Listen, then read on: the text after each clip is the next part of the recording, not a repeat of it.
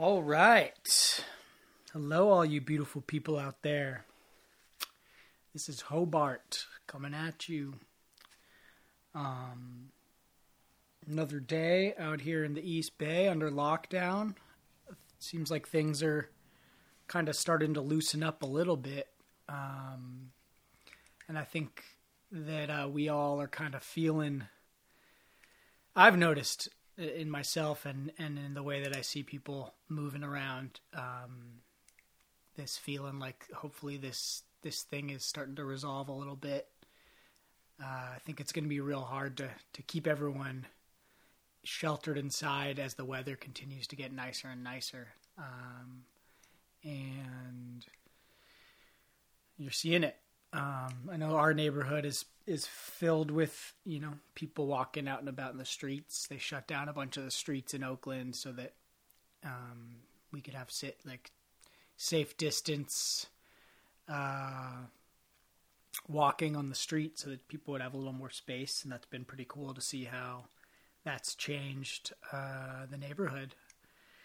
But yeah, I'm definitely looking forward to hopefully having a summer where we can again congregate and, get together, because I miss all you guys.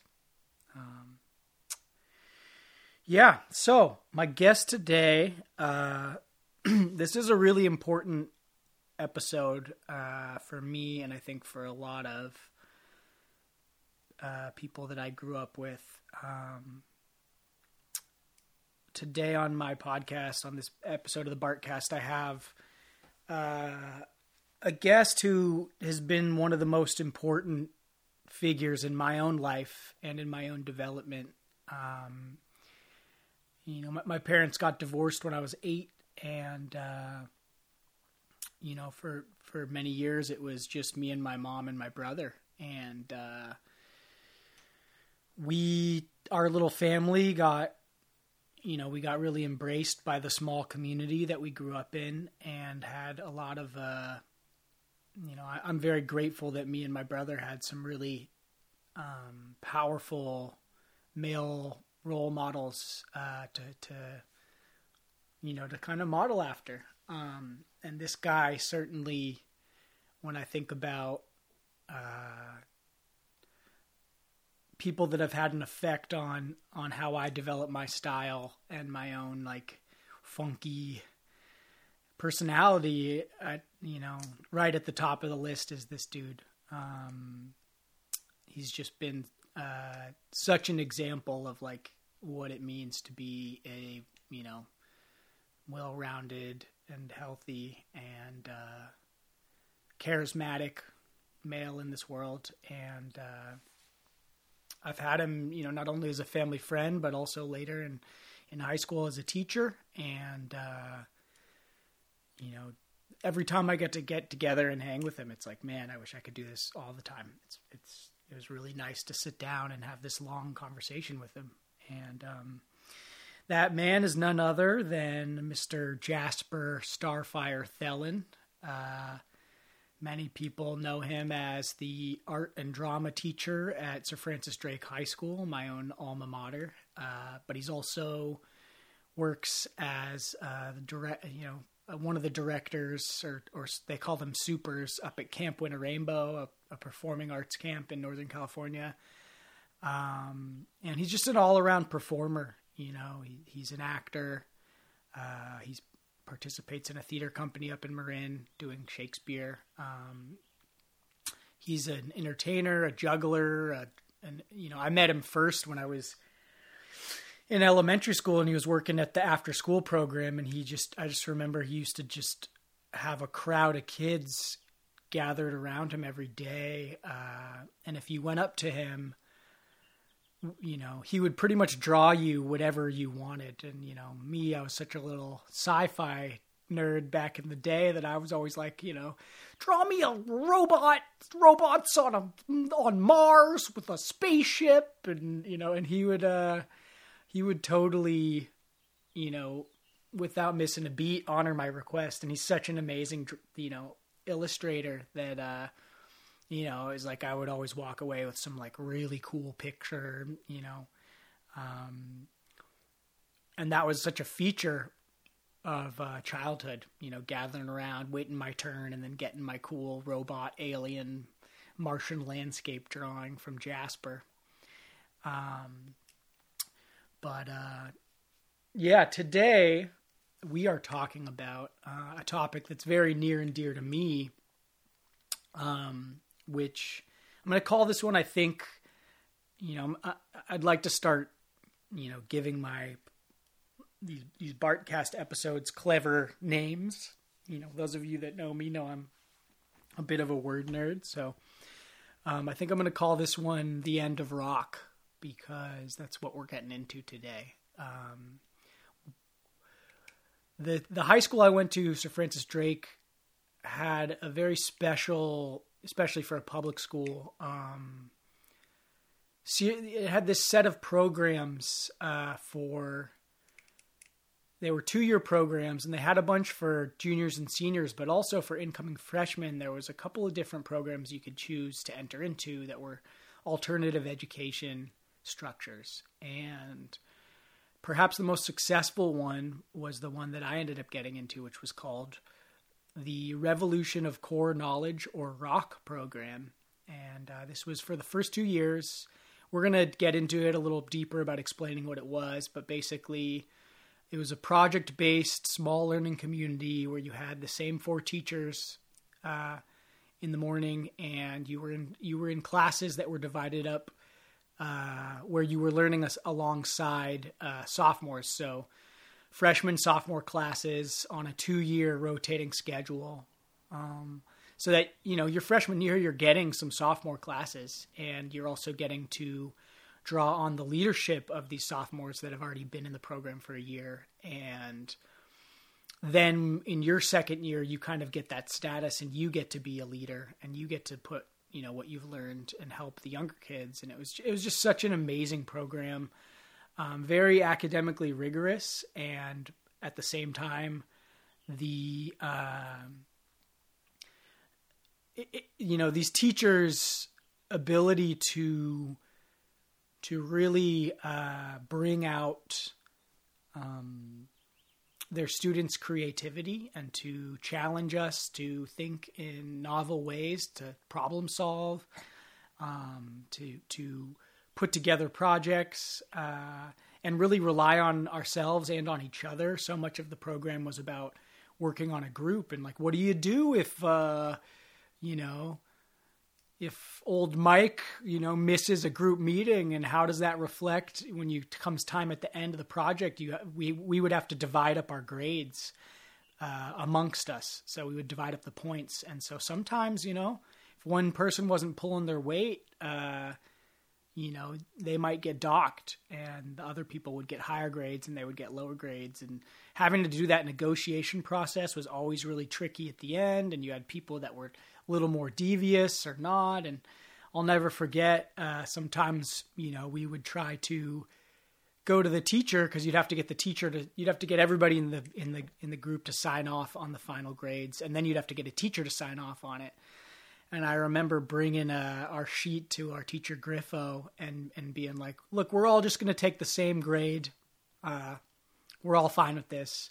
And him just with this kind of mischievous smile being like, I'm not going to sign it. You guys got to, you know, I don't think this is what represents your guys' contributions, and you guys are going to have to figure this out. And having to go back in and, you know, make compromises. It taught me a lot, and I still use these skills to this day. But yeah, Jasper, I think, you know, in addition to everything I'll say about him, one of the things that I've always, and I remember having this thought, you know, very early on, probably 10 or 11 years old, seeing this guy in my community. I think that when I think about Jasper, he really exemplifies this image of a collector of skills. And for me, you know, I almost thought of him as like this medieval, like minstrel type character who like wandered the countryside and had all these different tricks he could do, whether it was juggling or acting or freestyle rapping or drawing, or, you know, he just had all these creative abilities that for a young Hobart, you know, it almost was like a, there was almost like a mystical nature to it. He almost had like some sort of a magician's gravitas, and yet was always the type of person that would look you right in the eye and talk to you as if you were an equal. You know, a lot of adults have this tendency to change their voice when they talk to kids, not really realizing that like kids can tell that you're talking to them differently, and it really makes it a little bit harder to identify with what you're saying. And I know I've certainly, you know, Jasper's been a big influence on how I've modeled my own communication with kids and how I tend to talk to them, because I really appreciated the way that I would, you know, that he would talk to me when I was little. So, yeah, in this episode, we get into the end of Rock, which was this really seminal program for a lot of us. And I know when I first heard that Rock was ending, you know, my initial reaction was like, what? Like, how could this be? This was such an amazing program. It was so successful. They had waiting lists.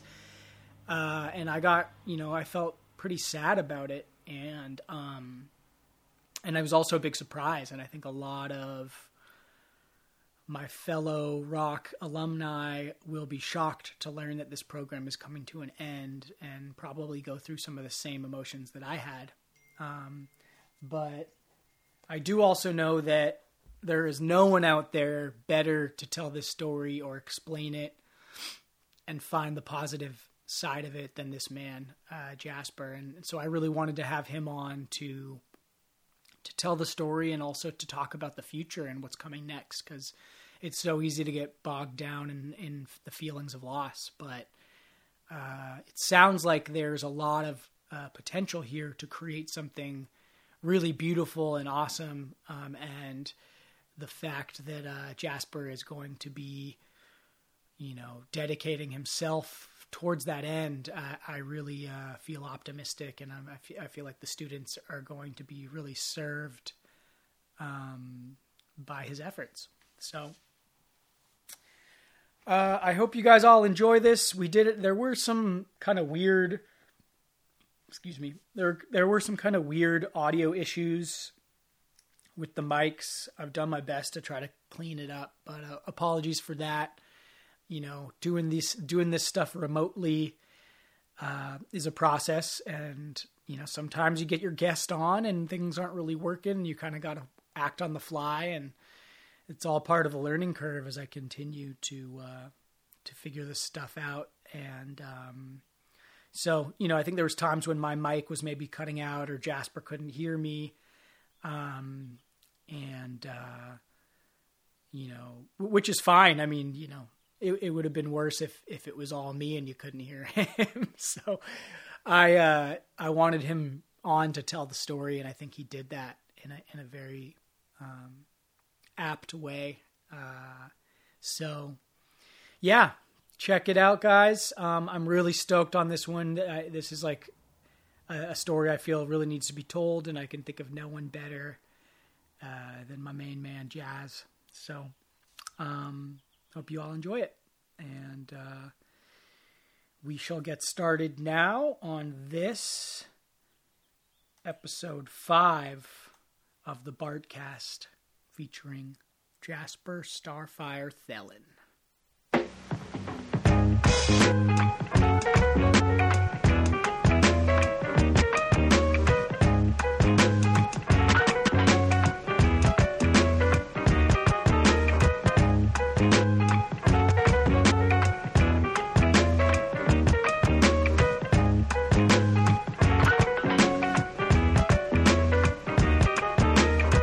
What's up, Jasper? How you doing, man? Hi, Hope. Thanks for having me on, man. What a cool project, doing the podcast. Yeah, I'm loving it. It's been a great creative process. Yeah. So how many episodes have you had now? This is episode 5 right now that we are currently on, and yeah, it's just been like an evolving process as we you know, as I continue doing it, I learn a little bit of something every time. Damn, I'm getting. Hold on one sec. Okay, I think it's good. We can carry on. Right on. Yeah, man. Just you know, I've been a pretty staunch podcast listener for the last, I'd say, 7 years, and it's probably like my chief form of, you know, recreation slash just mental occupation when I'm doing other stuff. And for the last couple years, I've had this idea of wanting to do one myself, and it really took this whole pandemic situation for me to finally kind of take an inventory of what was holding me back from ever doing it, from just talking about it. And I did a little research on what the tech requirements were for it, and realized that I actually had everything I needed. And within like a couple days, I was just having a conversation with a friend and pitched the idea to him, and he loved it. And so I've been trying to do one a week. And pitch the what? You cut out on pitch the. I pitched the idea to my friend, and Hope you're there. Yeah, for some reason, you're cutting out. Let's see. Oh, here we go. Is that better? Can you hear me? Yeah. When I can hear you fine, except then it just totally cuts out as if it's like a connection. I think the problem was that there's like connection. I've got like 3 different programs that I have to run my mic through, and I think I had them set to different configurations, but I think they all should be coming in through the same way. I think it's also just Skype, so it's not a perfect connection, so it might cut out at points. Right. Yeah. Internet is internet no matter what. Exactly. There's always a little bit of mysticism thrown into the digital mix, which I think somehow I'm like a little intrinsically more comfortable with, having a degree of randomness in our tech. It took me a long time to realize that that's even a thing, because I always assume when there's something doesn't work out with computers, it's got to be my fault, you know. And then finally, I was around some tech whizzes who are like, sometimes the electrons just do something funky. And things are weird, you know, and I finally realized that, that's okay. It is possible that the technology is at fault and not me. Right. It's almost like we have this tendency to think of electronics as being, because, you know, they're artifices, and we think of them as being artificial, like they're somehow independent from the natural world, but everything came from the planet, so there is some elemental function there. Absolutely. Yeah. And it's true, the mystery, having a little glimmer of mystics is actually better, even though it's not easier, but it's more natural for sure. Yeah.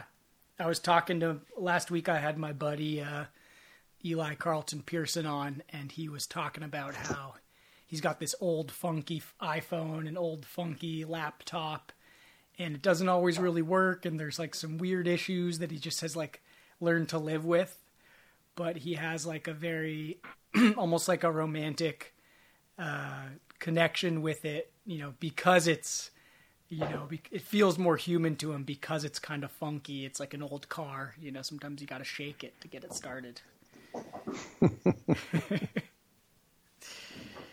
Yeah. How are things out in you're out in Woodacre today? Yep, as we have been since March 13th. Yeah, how are you guys holding up in the Fern House?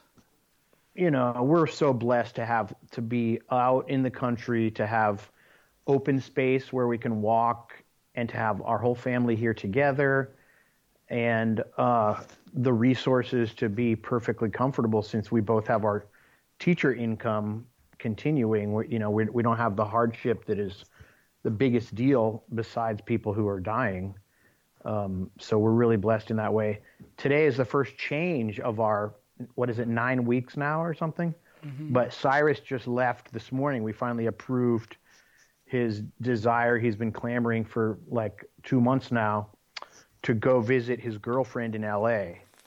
And we just were not ready to give the thumbs up on that with the situation. But now, so he's going to, he just drove left today in my car to go spend 2 weeks down at her house. Wow, man, 2 months in teenager years is like 2 years. Right. Yeah. What? He was patient for sure. Yeah. Yeah. I was going to ask you, how is the shelter in place? Have you noticed like any interesting changes in the family dynamic of having everybody cooped up together? Yeah, well, I was thinking, I think it's the only time ever in our lives where all four of us were even when the kids were babies, where all four of us were together and no one was going to school, right? Right. Because by the time Willow was born, Cyrus was in kindergarten, and I was always leaving for school every day, even when Cyrus was born, and so we get to be together all the time, and that's been really nice, and also, you know, challenging enough of people getting annoyed with each other and whatever. But overall, total positive as far as the fact that we're getting to be here safe and sound all together, you know. Get that good family time in. Yeah, right. Lots of epic magic card tourneys, I'm sure. A little bit, not so much tourneys. We've done a little bit of the remote, like we were talking about, uh-huh, with some friends. Yeah. But it takes two. You got to have your computer and your phone for what you're looking at and what you're showing. You know, so it's two kind angles. You got to have both, and it's just hard to read because the screen's glitchy, and mm-hmm, it was a lot of work. Sounds like it. Yeah, I had a new roommate move in who's magic friendly, and that's been something we've been busting out the old decks and trying to on a Zoom thing. No, just in the house. He moved into the house right before this stuff started. Perfect. Yeah. So. Cyrus and I have done a little bit, but not constant. Because he's been in college mostly, like he's been either in his room, staying up late, talking to his girlfriend, mm-hmm, like on Skype constantly, or doing school, you know. So he hasn't been just lounging around as much. What was I going to say? Oh, has he, have you had any conversations with him about how, his college experience has changed, like with the curriculum, learning online? Has he talked to you at all about that? Yeah, I mean, that's been a big, because he goes to an expensive East Coast school, Oberlin, near Cleveland.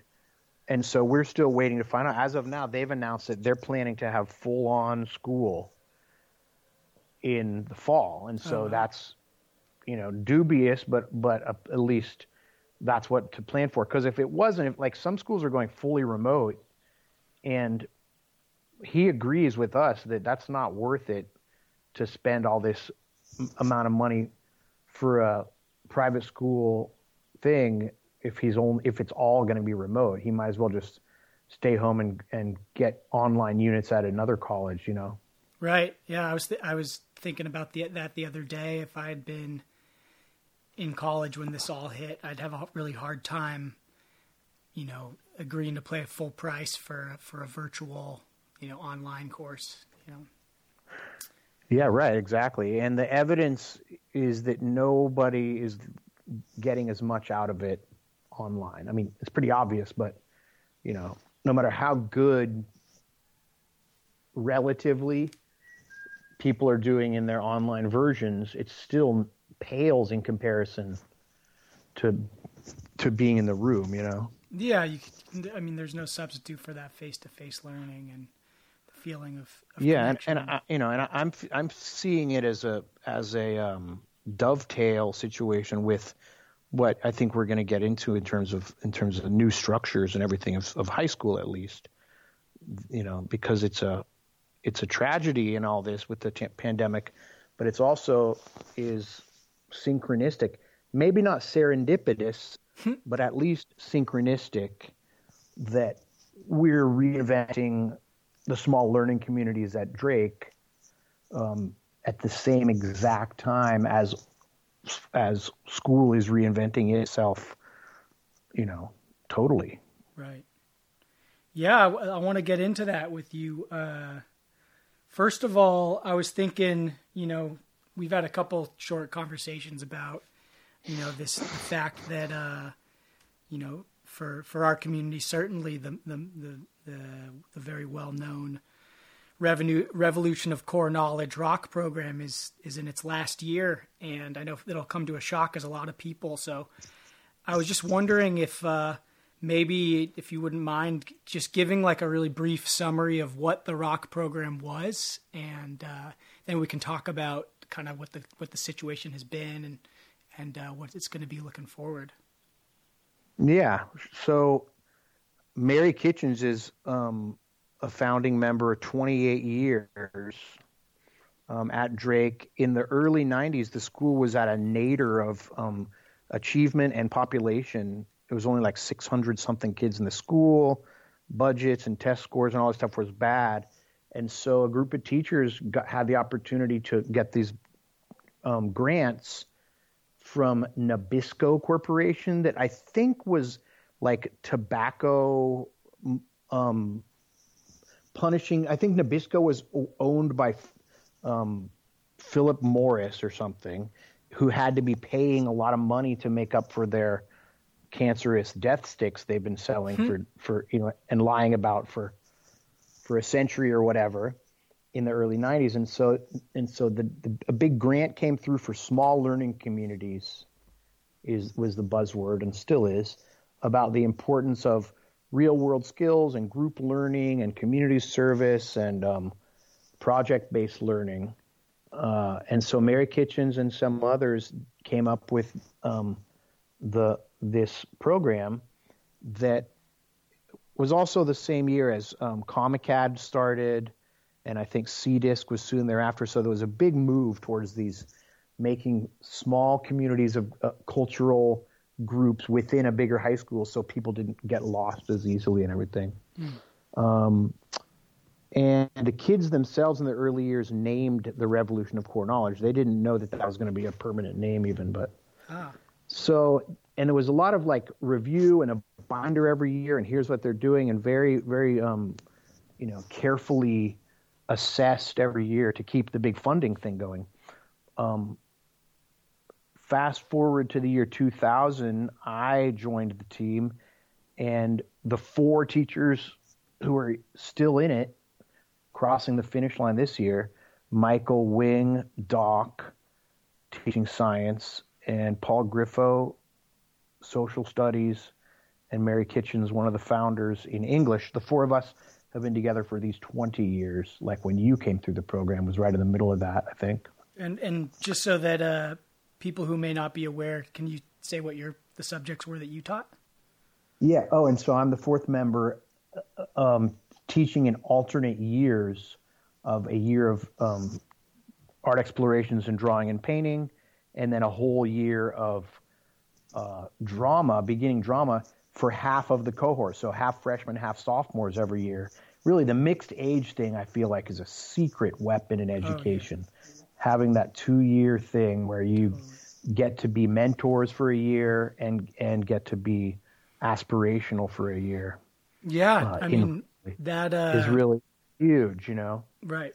That was a huge, I mean, I'm really lucky that, you know, growing up in the San Geronimo Valley and getting to go to the open classroom, me and my brother both have had that, you know, multi-year same class model. Really, you know, there was a short stint of a couple years in middle school where we were in our respective grades. But I think pretty much for me from like first grade, definitely through sixth, you know, it was in these like 2-year classes with 2 different grades. And then, yeah, in rock and even going through into, I did CDISC for my junior year. So that ability to not only, you know, look for support to your older classmates, but also then to be able to turn around and take the leadership role and you guys as teachers were very effective at encouraging the older students to really,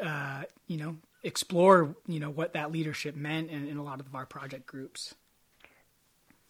And it means that you're building culture where if you do something for 2 years in a row, then it's perceived the next year as being an eternal thing. So all the little cultural things about rock kings and queens and sophomore awards and the birthday song and memorizing your roll call and the houses being posted and the house cup and all the different little pieces that kids associate as being like eternal parts of rock, or that the freshmen bring the food to the picnic on the sophomore awards day, or the rock review talent show thing, and just the bar of work products in terms of quality level of what you're going to do for a big 3D timeline or a skit about diseases or whatever you're going to do is raised because everybody is referring to the sophomores and they only learned from their sophomores the year before that. So you've got this slowly rising tide of quality that I think is a big reason. Like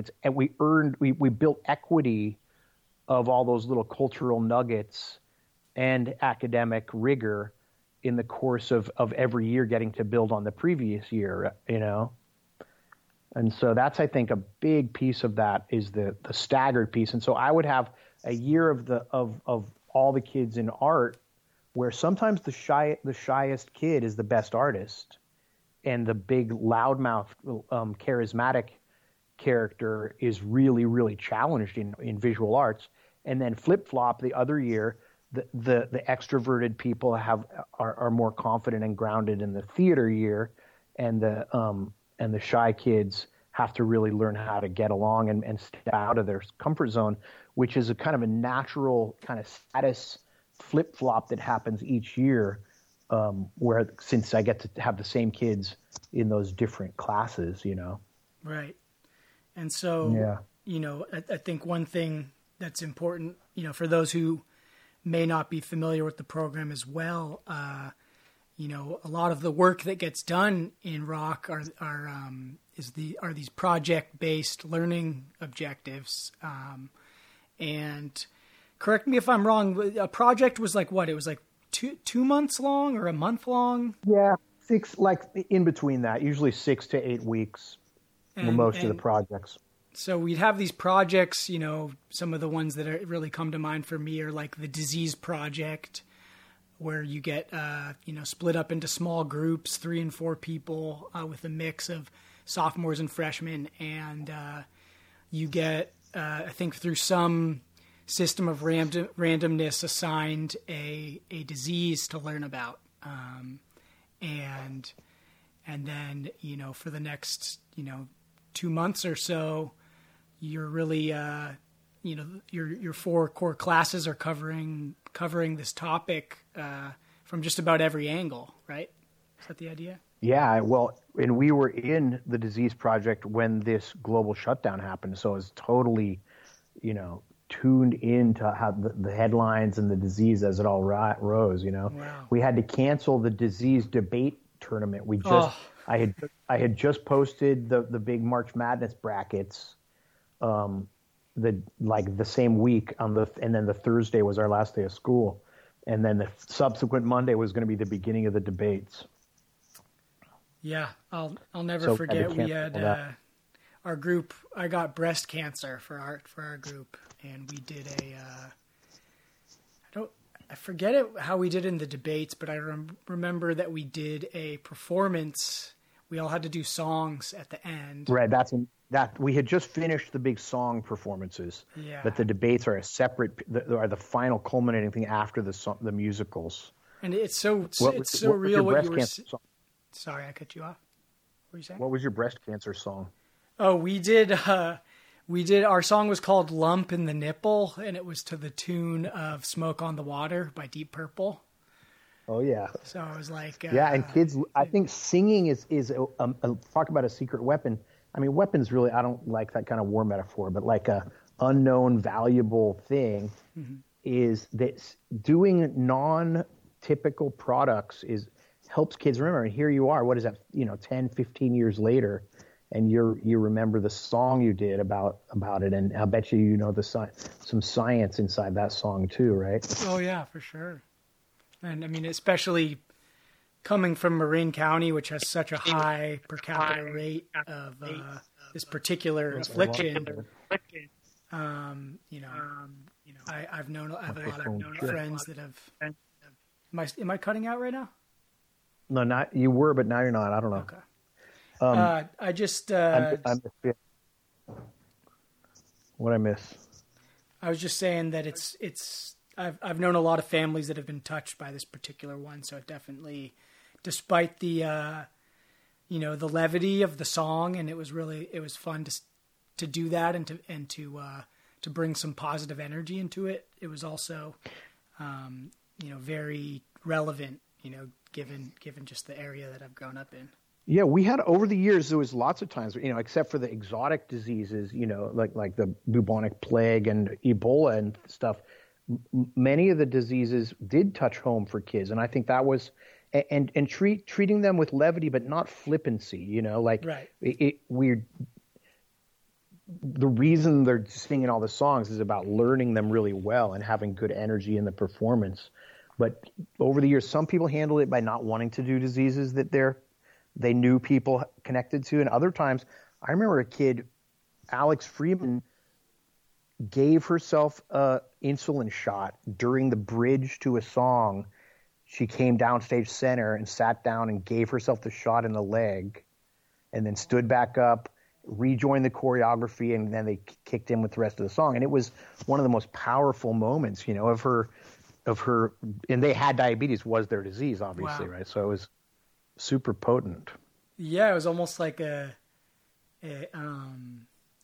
brings to mind like the tradition of the, live hip hop MC show, mic drop kind of thing, which was definitely a theme in a lot of the performance aspects of the rock projects. There was this kind of feeling like, how can we, it was lightly competitive in the sense that you were really like wanting to push to be creative and bring, have a moment that would get an ooh from the crowd.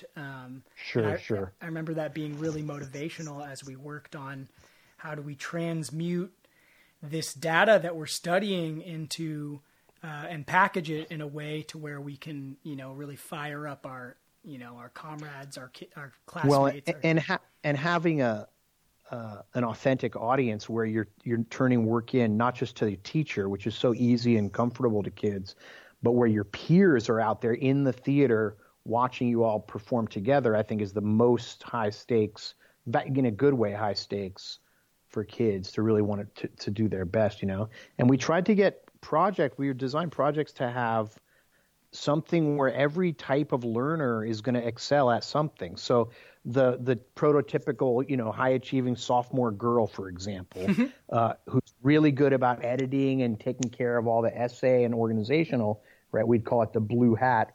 We want to get into the Edward de Bono's blue hat theory of group dynamics. But she might not be the best at public speaking or art or something else. And so we try to have different pieces of every project, different products within every project where your group is going to be celebrating a different skill set of different types of kids in the group, having boys and girls and freshmen and sophomores and everything, Yeah. Can you take me through what the process was like for you and Ms. K and Griffo and Doc when you guys would set out to create a new project? Like, what did that workflow look like? Well, we would start with where, what do we want them to learn? Where are we going? And in rock, a lot of it is about iterations. And so like writing an essay and citing your sources and having a strong, thesis, with judgment criteria and evidence, and then doing that every single time where you take notes on your different sources, you do bibliographic information, you write your essay from your notes, is something that is just about practice, right? Mm-hmm. And so most project we would try and build some research, some of that research and essay with a thesis into it. And so some of the skill building things had to do with iterations, and so we'd fit that in. Or like writing a business letter, an actual real-life business letter is a skill that is valuable, and they don't get it a lot of places. But then the fun and games factor. Actually, Doc is always the one who is like, we need more fun and games. We need more fun and games. Nice. And then I'd often be the one who kind of pitches ideas, like the disease debate tournament, you know, having that be the outcome for it or whatever. But he was very aware of the critical value of doing nonlinear, on your feet kind of performative ways to get some fun and playfulness into these rigorous projects, right? Right. And then we'd get all our things on there, the elements, different products, right? And then look at the calendar basically and say, okay, well, this has to be here. And then we'd usually cut a couple of things that were either wouldn't just fit in the time frame or not, you know. And then over the years, since we did them every other year, we would revisit either the same four projects of the year, or maybe we would do 3 out of 4 the same and write one new one every couple of years. So in the course of 20 years together, we have probably 15 or 18 different projects written that we would slowly cycle through. But even the ones we would redo, like let's say the disease project is coming up this year, we would dust it off, go back and look at our notes from the previous year in the you know 6-page project descriptor that everybody gets, and then we would, okay, let's change this. Oh yeah, that took too long. Let's shrink it, or that was really good. Let's give it more time this year or whatever. And so that iterative process also applied to our project design too. So did you guys would you guys have like scheduled time to work collaboratively on developing these projects together? Like, did you guys have meetings? Yeah. In a sense, group meetings to coin the term, where you guys were actually creating these things. We met for 4 hours a week, every week, for 20 years. Wow! So during one. You know, teachers typically have 5 classes to be a full-time teacher and then 2 preparation periods where you're not teaching, those in a 7-period day. And one of those, you don't have to do it contractually, but we agreed to always have a shared conference period, and the administration would provide, on the schedule. That's actually a tricky ask to make sure that all the small learning community teams have a shared conference period that is at the same exact time. Right. And so we would always meet in Miss K's room, 3rd period or whatever it was that year. And we did the math last month. Oh, now I can't remember, but the amount of time, 36 weeks a year for 4 hours a week.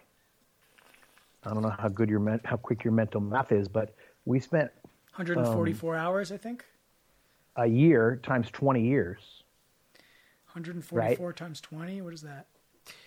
Well, it'd be 288. It'd be almost 3,000, right? Almost 2,900. Almost 3,000. Yeah. And so divide that by 24, and you can know how many days, full day equivalents we, whatever. I'm just saying, besides sleeping, assuming no sleep. Right, but the point is, we really, we got to the point, are at the point now where we finish each other's sentences.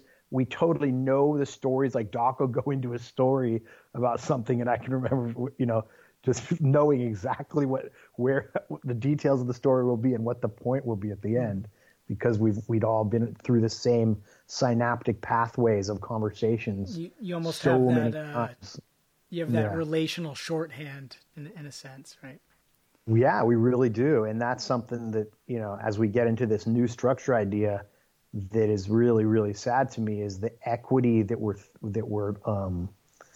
giving away, and it's interesting because the motivator of the whole change, you could narrow down to one word, which is equity, but it's a different word, right? People feeling like they wanted better equity, and equity for different kinds of learners, and equity of teaching assignments, or all these different things that are pretty squishy, but real.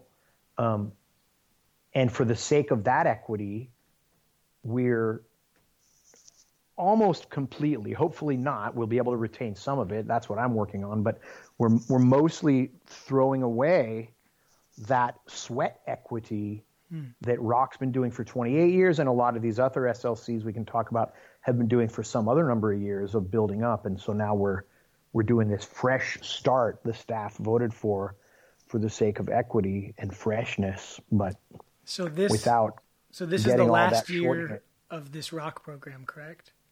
Correct. And so just going back a little bit from parallel to Rock going for 28 years and the 11-12 Communications Academy and the Environmental Studies Academy and the engineering came and went, among others. There was also a lot of 9 and 10 year, like Rock, freshman, sophomore programs that came along that were motivated always organically by a group of teachers who wanted in on this Drake Integrated Studies Curriculum idea, which included a little bit of money for field trips and guest artists or something. Yeah. And so there was Galileo and Mobius and DIGS, Integrated Study, International Global Studies Academy, like theme, and Trek and Circles and Clusters. These are all names of programs that teachers went into, and they existed for kids, went through them, and then went away in the course of Rock just being the steady constant. And there was I'm forgetting a few off the bat, and led to New Tech, and then which evolved into the Learning Collaborative, TLC, and then that grew into the Learning Collaborative North, East, South, and West, each of which was a three-person small learning community with sort of an aligned assessment protocol and practice that came out of their New Tech trainings and technology platforms and stuff that big, really big cohort of teachers were all into, with standards-based grading and these different kinds of things. All these programs coming and many of them going. Oh, Rock 2 was one in the 90s, the Deuce. Before I taught there, I was a guest artist for them. And it showed, that piece really demonstrated that branding does matter, because I really think that the reason Rock 2 didn't fly was because it was, it didn't have the name of it was the second version, like off brand or whatever. Right. And so I think that's going to be a big piece as I get into explaining this year's next plan. We don't have branding yet. Okay. And so that all happened. And over the course of those years, as the teachers came and went, rose and fell, some of which really rung successfully, right? Like they had identity. Kids were proud of being – and then the other one that was still going strong with a waiting list at the end, called Da Vinci, was another one – the only other one in all of those listed that integrated electives as well as the core classes. Da Vinci had a thing. It wasn't quite as symmetrical as Rock, which we call a 4x4, right? We had four houses of 25-ish kids with four teachers and four classes. So we had perfect symmetry to flip-flop and socially engineer the house rosters, and then reshuffle everybody during a new project, et cetera. Da Vinci didn't have that because their freshmen took one elective and their sophomores took a different one. But those teachers had skin in the game to collaborate with the core teachers. And so Da Vinci was including it had engineering aspects, right? Oh, awesome. So they had cool 3D printing and drones and building cardboard pinball machines and really neat stuff like that. So they were cranking. But teachers felt over the years like Rock was getting more of the high achieving students. I think that is a fair statement. That's how a lot of people felt. But it was never assessed in a metric way like you would think you'd do if you were a teachers or a district or administration, right? You'd want to kind of look at it. What is the detail? And so it was all speculative and kind of parking lot feeling about which was really weird for us, because people wouldn't come to us and say, hey, it's not fair, or hey, no one ever came and said, hey, what are you doing that's successful? Can I emulate it? Right. That's the thing that sort of, you know, in all honesty, is what's the biggest mystery to, is that if Rock and then Da Vinci the last 4 or 5 years were getting so many more signups for people from eighth grade families, yeah, then it begs an obvious question, at least from all the parents and people who have been in the course of the last 9 months coming to talk to me about it. They, you know, why not just replicate or emulate what's successful, right? Right. It would follow. It seems logical that you would not throw away what was working, but instead, you know, create a system to get a greater degree of access, whether that means, you know, creating more pods that have a similar structure. And then, you know, you guys over the course of these decades you already have all the, like, the format of how to build these projects pretty, like, robustly established. It seems like it would have made more sense to just try to add on, as it were, you know, maybe you could play around with the branding, but have another Rock, you know, call it Rock Eastern Conference or Rock, you know, or give it, you know, something else. But it is interesting to think about how much, you know, that perception that all the quote unquote higher achieving students, that Rock was somehow getting them to me, the question would be like, well, yeah, it's true that students were pretty high achieving in those programs, but I don't think that like, you know, it's not that like you have these eighth graders coming in that are automatically high or low achieving people. Like, so much of it has to do with the system that they find themselves enmeshed in, you know? Right. The culture. And you could assess, you know, what were their, whatever data points, GPA, attendance, happiness quotient, or whatever in eighth grade, and then measure them again at the end of sophomore year. That would be a way to do it. But that's just tricky. And there's all kinds of speculative aspects to it. And I want to, you know, make it clear that there's the part of the thing is it's really complicated, mm-hmm. and it's human beings involved, and many wonderful teachers doing really great work in these other programs as well, right? So it's not like everybody would agree that there was better, you know, achieving kids in Rock, and that it was more successful universally, right? That's something that wouldn't. It feels like, because a lot of people would say that. It feels like you could stipulate to it, but it turns out you could not. People did not say that's true. And so that was sort of a piece where, no, we're not going to say that. And so an assessment went out finally, and the data showed that it was not higher achieving kids in Rock, like you're saying. You know, maybe a few metrics here and there, and it wasn't a big comprehensive study, but it was finally, we sat at tables and looked at data, and it was interesting to see that wasn't true, because it had been all speculated for years and years, right? Yeah. But part of the complicating thing comes down to my position of being this fourth wheel in all the other programs being 3x3s. And bottom line, all the art teachers don't want to be in an academy. That was a really big piece where if you're just moving chess pieces around, then yeah, you can do like you're saying, replicate or build another thing or use the same templates and whatnot, right? Yeah. But when you go to the other electives teachers and people, do you want to give up your prep period to design these projects that are – and then are you going to give up – the other thing we didn't say is, so the way projects work is – to the kids, it acts like a fifth class, right? Mm-hmm. And the way that works structurally is each one of us gives up a quarter of our content periods. And for me, instead of teaching art every fourth rotation, you know, which takes basically approximately once a week, I would not teach art and go supervise the project that period. Maybe they were writing an essay about their disease.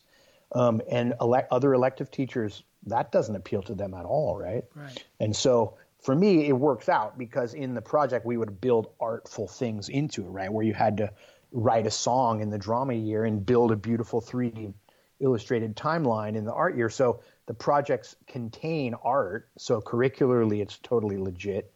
Right. But in terms of my daily rhythm and my art teaching for elective teachers, they didn't really want to do it. you know? Mm. And so it becomes a much more complicated calculus of building new structures because you're not just moving chess pieces of teachers around. You're, and contractually, no one can say you have to teach on a team. That's not something that you can assign, right? Right. Yeah, you're describing this kind of multidimensional aspect where you have not only have to navigate and satisfy the needs of the students and their parents and the perception of these programs. You have this administrative side of it too, and then you have to recognize that like these teachers are people as well, and they have their own career ambitions and their own goals and their own styles for how they teach. So I can see how the levels of complexity only multiply. Yeah, and we'll get to that when we talk about the moving forward part. But finishing the story of how we got to up till now. Yeah. About 3 years ago, we hired this outfit called Circle Up, who are really good, like Camp Winter Rainbow style, circle, restorative justice, restorative cohort, problem solving stuff, and had a lot of staff time. I was part of the restorative cohort, like leading circle groups to do staff-wide conversations and everything. And basically, they were facilitating us over the course of a couple of years of our PD time to identify what are our biggest needs for the school. Mm-hmm. And so we did like colored sticky notes on the flip charts around the room and prioritizing and boiling it down and all that kind of, scholastic style of problem of addressing problems. And it came down to the priority list. The SLCs was number one by far. Mm. Right. And so the admin wasn't necessarily hot to trot on restructuring all this stuff because sure, people, they have to deal with complaints every year, which I think was their real hardest part. Right. People who don't get their first choice of an SLC, be it Rock or Da Vinci or another one, but then those parents and kids writing aggrieved letters and crying on the phone and stuff, I think was a real hard for the admin, for the whole summer, every summer kind of. And just for the for those who may not be aware of how the system works, can you just quickly explain how students... In the olden days, kids had to write a letter because when there was only Rock was the only 9-10 option, and it was just you got into Rock or you went into just 7 classes normal mode, right? Mm-hmm. Before the other small learning communities started growing up. You would have to write a letter, but it wasn't an application where I never once even read letters. I remember maybe saw the stack once or twice, but never even read them. It was more of a gatekeeper of, do you care enough about applying for this? Right. And then they had to wait in the morning, first come, first serve. And then it became a thing where people were getting there at 4:00 in the morning, camping out, to get in line because it was first come, first serve. And now it's maybe late 90s. I'm still not working there yet. But then, this is the first couple years of my era too, which I started in fall of 2000. And then it became a lottery, where you'd put your name in the thing and they would pull out the ones, and then they'd post the waiting list, and if there was changes of kids who moved away or went to private school or whatever, then you'd bump up on the waiting list, but it was all public and transparent. Then they evolved it into being a boy-girl gender balance thing where they do a pull one out of each hat and post all that with a waiting list, and then it came to be a thing, and then more SLCs were happening, so there was other choices. And then it was random assignments, but the waiting list, you didn't get to know where you were on the waiting list. And each year was also a different innovation of like, okay, this year it's the Rock Night in the theater, 8th grade parents come. This is like, February of the year before they come to Drake. And then we had a thing with the other SLCs, and each group rotates every half an hour, and we do a dog and pony show. Mm-hmm. So they get to see their choices of Galileo and Mobius, et cetera. And then we did a thing where we all go to the gym and do a fair style where you're at a table and the parents rotate around you. And then we did a thing where the principal talks in the gym with a PowerPoint, and then each representative comes up and gives a little 5-minute shtick. And then finally over the years, we did nothing, but the principal would just introduce it. all the choices, and then the kids would sign up. And then the last couple of years, they were doing a priority of what would you rather do, and you're guaranteed your first or second choice. And then so every year they would slightly tweak it, right, to try and get it better. Yeah. But it was always kids wouldn't get in and were disappointed, right? What was the ratio of like applications to acceptance? Well, I never saw any of it. I mean, I was always happy to be able to truthfully tell sad parents, hey, look, I don't control that at all, because that would have been horrible if I had to. You know, I was grateful that admin was the one that dealt with all that, because how could I not, you know. That's got to be tough. You know, but so I don't know the ratio. I think I think it was a mistake to not have that stay more of a public thing, but it was just, I think, practical for admin to just do their best with it. Mm-hmm. You know, once again, it gets to the kind of the rumors of what you heard versus what you actually know in terms of, and just anecdotally, people saying, hey, calling me or emailing me, what people I would know and stuff, say, what should I do? I can't believe I didn't get in. Sometimes they would just not, they would give up and not be in rock and still be totally happy. Other times the rating list would shift and they would get in. You know, rarely do they do trades during the year very much. But so anyways, the Circle Up people identified the small learning community equity, or just the, I don't know what the title of the complaint was, or just that it's an issue or whatever. Right. And then we went through processes to figure out what is it about it, and what was good about SLCs, like should we even still have them, was kind of the driving question. And came back from the staff as a resounding yes. That's what makes Drake special, right, is having these communities where you feel like you're part of something, but that they weren't equitable.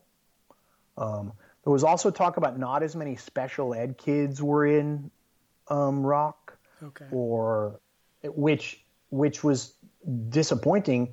And our answer to that was always, then put more in, right? Well, that's, how can you say that that's the fault of the program, right? When we don't have nothing, like we were just talking about, we have nothing to do with the assignments, and we feel very strongly that we are able and have successfully taught every different kind of learner, from kids, you know, from blindness and hearing impaired to severe, IEP students, all mixed out because part of one of our driving beliefs, that, you know, pillars of the program, is that a heterogeneous classroom is a great benefit for all learners, and that the high achieving driven students are better off being in a project group learning from somebody who has learning disability or is really different than them, or socioeconomically, or beliefs, that learning how to function like that in a group and with your classmates and getting your work done together, and then getting to point dividing even, right? It is something that is not just, a good byproduct, but a critical thing for the structure of learning, that you're in a heterogeneous classroom. Was, when they were talking about equity, was that equity for the students or equity for the faculty? Yeah, good question. I think it was driven mostly by the idea of equity for the students, but I think it has been felt from equity for the faculty, because of, once again, a lot of things that weren't always really just thrown on the. I think we could have saved years if people would have been more forthright with their grievances, and if there was a space held for everybody to just be trusting and open, but people, you know, just human beings working together didn't all trust each other, and that kind of, a lot of ill feelings towards peers. I suspect, I didn't do it. I feel honestly like, because I'm, you know, try to get along with all the people, I didn't feel ever any kind of ill vibes. Mm-hmm. But I've heard of that, and there's a lot of that unspoken stuff. But honestly, that's the best part about it, is that really does feel behind, and people who didn't get along or know how to talk to each other, et cetera, seems to me like that is going to be something good about this fresh thing, is that people are really like, that's it, it's a new start, you know, fresh beginnings or something.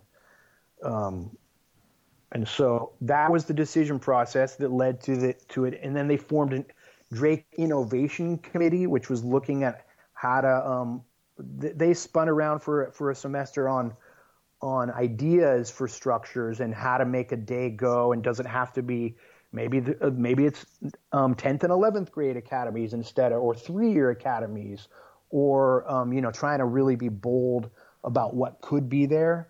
And then their committee evolved into the Drake, the Small Learning Community Development Committee, on which I jumped to be part of the process of figuring out, because the staff decided we do want to keep 9, 10 SLCs, right?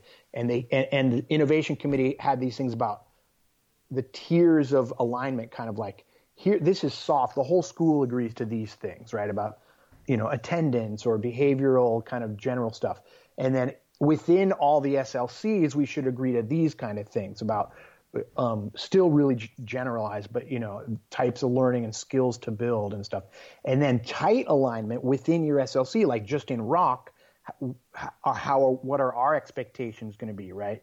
And so identifying these tiers of things is what that Innovation Committee did, and then pass the ball over to us on the SLC Development Committee, where we did the real rubber hitting the road.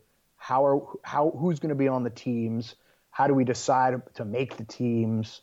And what are going to be these processes? As it went forward, I was really put into the position of being the one saying, yes, they should have electives, right? It was a committee of over 20 people, and only a couple of us were electives teachers. And I'm the only one who had been teaching electives within an SLC.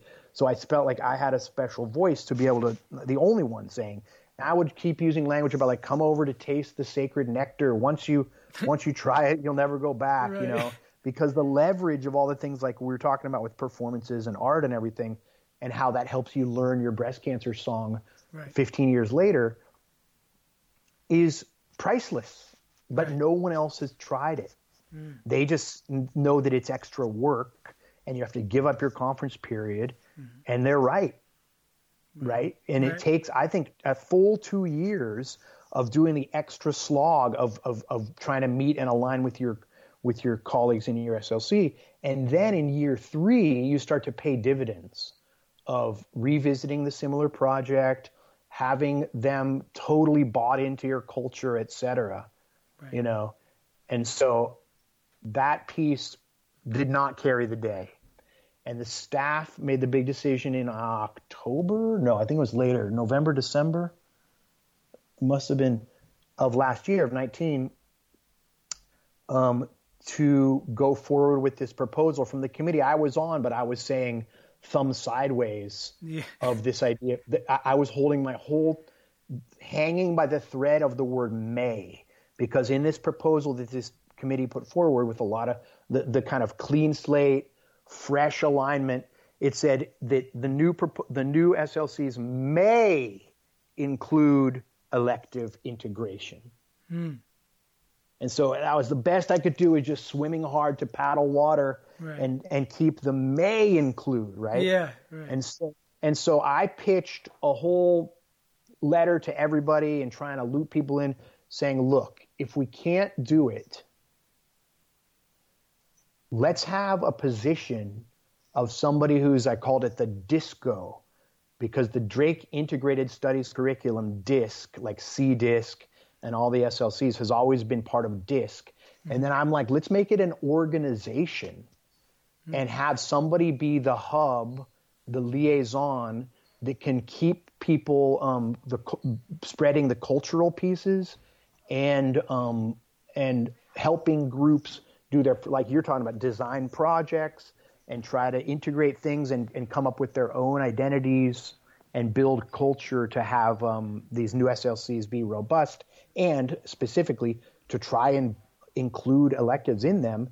And I'm saying I'm willing to do it. I was part of my pitch. I'm like, somebody should do it. I'm willing to.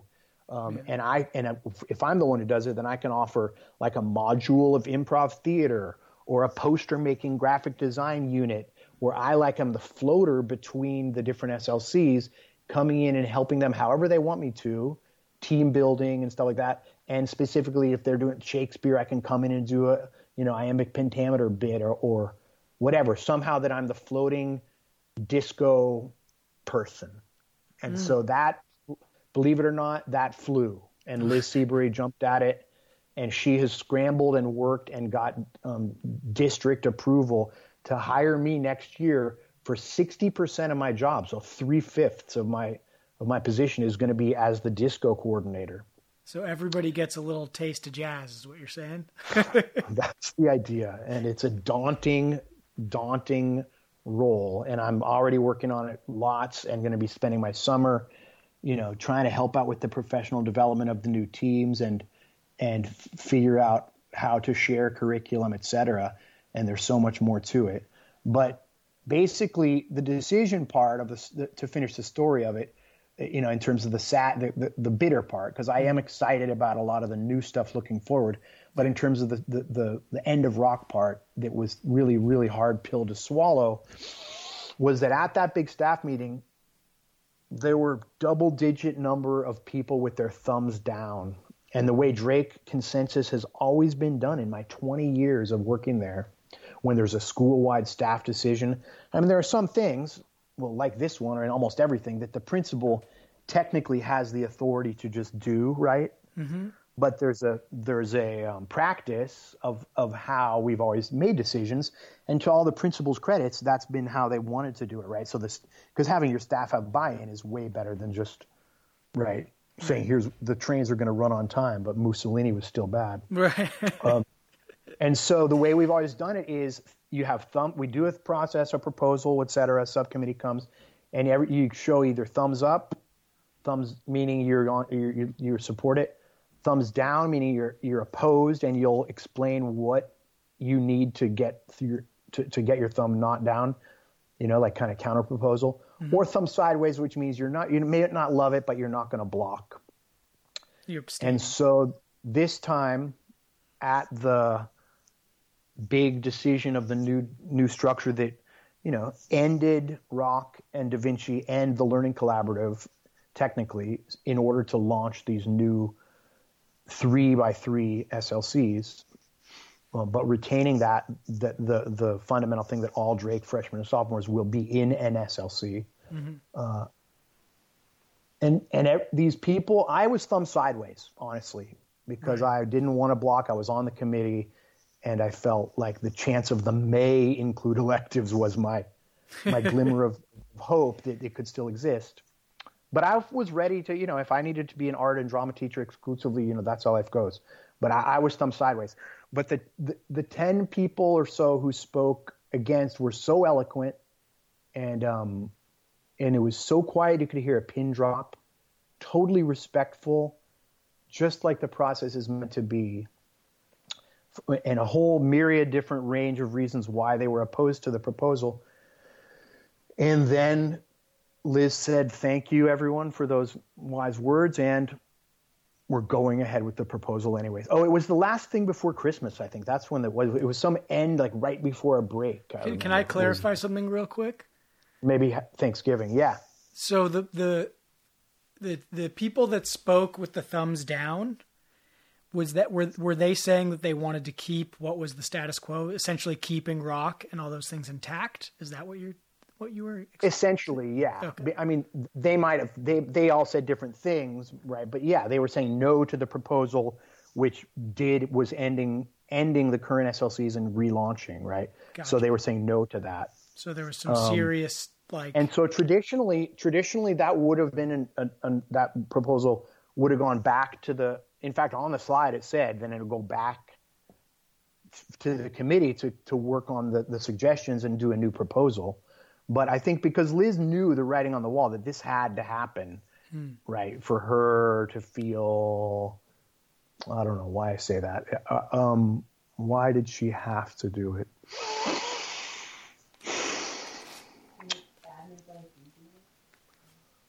I don't know. It was, but for whatever reason she did, and whether that's the district or the complaints from 8th grade parents or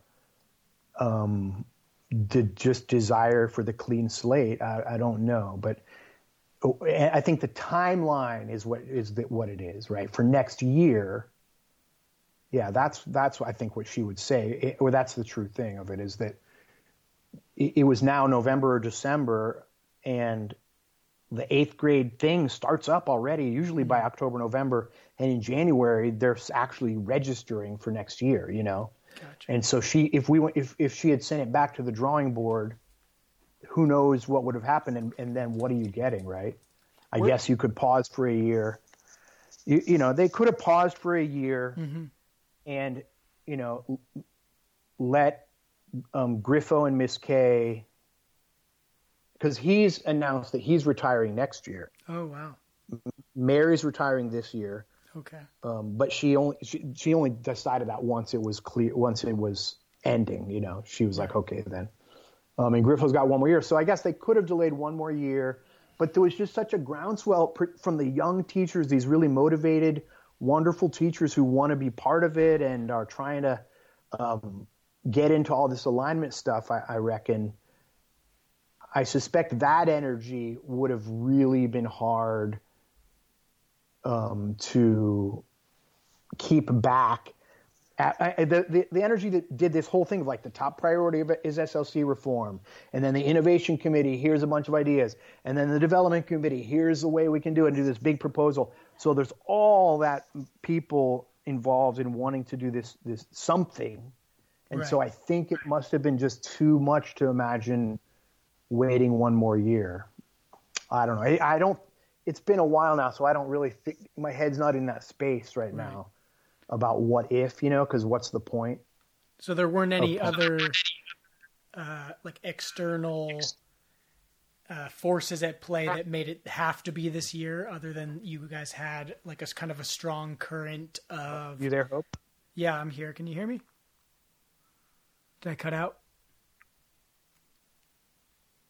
Yes, your brother. I heard. I can hear you. Okay, the whole time you can. Yeah. Okay. You're good. So anyhow, that sort of gets us up to where we are now with the current situation. I don't know. You want to check in about that before we get into the forward-looking thing, or are we? Am I going on too much and too long, or are we on? No, we got as much time as you wanna go. I got the whole afternoon, so we can go as long as we want. Yeah. I was just curious, like, with regards to, you know, the other teachers, with, you know, you said that Griffo is going to be retiring at the end of next year. Miss K is out this year. And, you know, for you with your schedule, 60% of it is this new position, but, does that mean that the rest of your time is going to be just teaching art electives, or? No, that's the part that's more current about it. That's I'm sad about is the staffing piece around the drama, because it's amazing and it's exciting that I get to be my two other classes. So my 40% is teaching one section of beginning intermediate drama and one section of advanced drama. Mm. Which is something I've never taught in my 20 years. I never have taught advanced drama. And so that's the exciting part of it. But it's the bummer part of it is that my great friend Peter Parrish, who preceded me in rock, he retired to go be a fool for hire puppeteer clown revolutionary in 99. And then I applied for his job on his advice and have been teaching there ever since. But then he came back out of retirement, came back to Drake and taught in ComiCad, and then went to San Andreas and revamped their whole art program, and then taught at Redwood Drama Department, running their Redwood TV and their stagecraft classes and drama classes at Redwood for like 6 or 7 years. And then he just came back to Drake last year, which is we've been looking forward to for a long time, because our third dear friend in the Drake Drama Department, David G. Smith, who you know, he retired last year. So this is his first year of retirement. Yeah. And I worked to get a plaque put above room 705, his classroom, for 27 years. So it's I got it changed officially by the district to the David G. Smith Studio Theater, I'm very proud to announce. And Peter came over. We got a grant to refurbish that room and get it all tricked out to become a studio theater space. And Peter was leading that this year. So he came over, took David's position, who retired at Drake Drama, and then in ComiCad was their video guy. And then he and I, you know, would meet and plan the new Drake Drama version 2.0 and have a big growth trajectory for that over the course of the next, you know, 10 years of the rest of my career or whatever. And so now, because apparently of sophomores signing up for the new revamped chemistry curriculum, which is just crushing to me, that students in this anxiety-ridden county that we live in are choosing to take another elective as sophomores and taking an extra science class instead of fine arts is, to me, just the most depressing and wretched, unfortunate, loathsome, pitiable, and really, really disappointing decision, because really what these kids need is to be in a drama class, to be in an art class, and getting their brains, turned on instead of just grinding on hard classes. I mean, kids who love English should take AP English or science. If they're going to be a doctor, go take an extra science, of course. Yeah. But it should be because you're fired up about it. Totally. The general student, not because of some weird perceived pressure from some obscure abstract college that's going to be more impressed that you took an extra science class. That's what I was going to ask you. Is that that's because of some perceived like competitiveness that they would have at applying to a university down the road? Yeah, it's a total abstract bullshit thing that the parents will say, well, we think it's from the kid intrinsically and the colleges. The kids will say, well, I think it's from my parents and the colleges. And the colleges will say, oh, no, we like to have a very different kind of learners. And we look forward to we want somebody who has an interesting story and a broad range of knowledge in lots of classes. And then the fourth stakeholder is the counselors, whom honestly I kind of – that's who I sort of blame the most, even though I love our counselors and I know they're doing great work. I think everybody who comes through their office, they should be pointing towards taking more art classes instead of looking at the UC A through G requirements yet again, because that's what's going to improve the wellness of the kids is if they get persuaded and encouraged by their teacher, by their counselors and parents and friends, like get a culture of it, to take more of those. So anyhow, the upshot is there aren't enough drama signups. And so Peter is going to take 3 English classes as one of the SLCs that are launching. Okay. And I'm taking the 2 drama classes. I guess she put that technically because I'm more seniority. I don't know. We never talked about that, but I presume that's... Oh, because I don't have 3 classes available either, right? I have. Yeah, well, I remember having Peter as a guest director during one of our rock drama modules, and it was really great. You know, I grew up, of course, watching him perform with you sometimes and in various contexts. But you know, one of the things that comes up for me, and you know, this has kind of been on my mind for the last 20 minutes as you're talking, is just this fundamental classification of the arts and drama as an elective in itself. Like when I was in rock and going through the rock program, I never thought of your class as, you know, as being anything less than the others or like in some way an addendum or a vestigial thing, or, you know, to me, like it was just, you know, it was the same, you know, weight as going to the English class or the science class or history. And I think one of the major potential losses here is that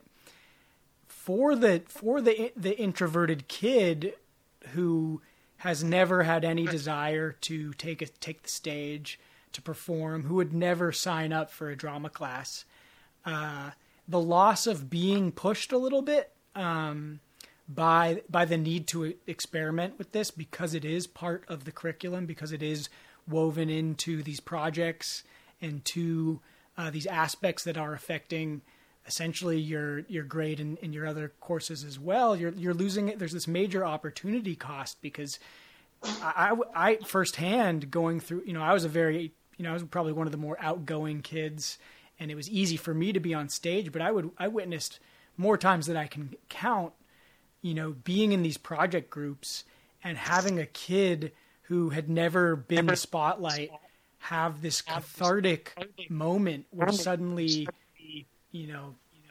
whether by trial and error or the alignment of chance, they just crush it in a role or in a moment where they're in a public speaking thing where they're so nervous, but they say the right thing at the right moment, and the crowd erupts. And I saw time and again, kind of very, people that wouldn't necessarily choose that given the conscious decision to be in that context, suddenly get an experience that a lot of times would change, major parts of their personality or their life, make certain things, give them certain experience bases that I'm sure continue to benefit them to this day, Yeah, doing the drama year for kids who signed up for rock despite drama, I think really is a big benefit to them, their confidence and public speaking. But I think Griffo's The News assignment, that every single day he has two kids come up there and who prepared, and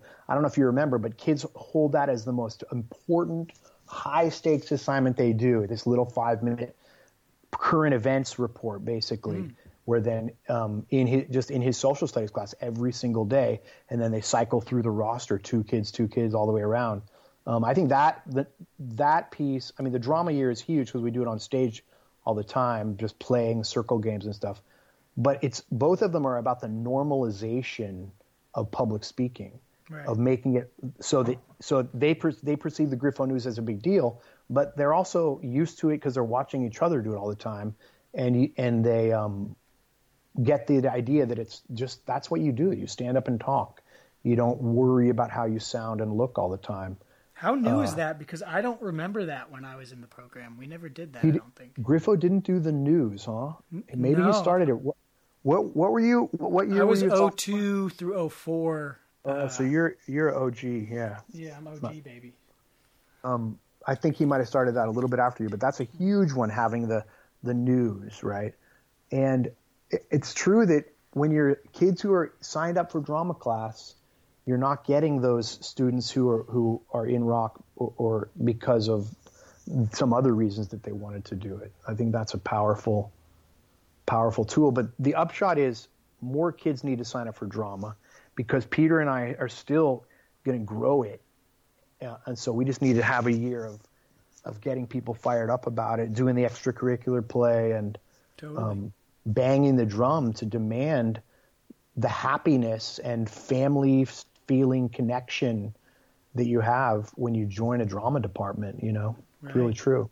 Not to mention just, I know often in there is this kind of public perception that the arts and that drama can be, even just in the word, as an elective, the fact that that this is somehow, a frivolous pursuit or an optional thing. Right. Love it or hate it, you ask a lot of kids these days what they want to do, and how many of them are like, I want to be a content creator. I want to make Instagram videos. I want to, you see a lot of kids that want to be deeply creative as their profession. And I know personally, I'm already in my 30s. I'm probably considered pretty old by that standard, but I'm constantly, as I continue to, even this podcast is a function of it, as I continue to take those risks at putting myself out there and working on my own creative process. I've drawn on those skills time and again, to be able to take the chance, like I'm, to put a goofy video out to my friends. I think it's a deeply relevant skill set for looking at this changing marketplace and the fact that for that content creation is here to stay, and it's a legitimate career choice, and something that really could be something for a lot of these kids if they do have the desire to try for that. Absolutely. And many would say that that's what they're interested in doing.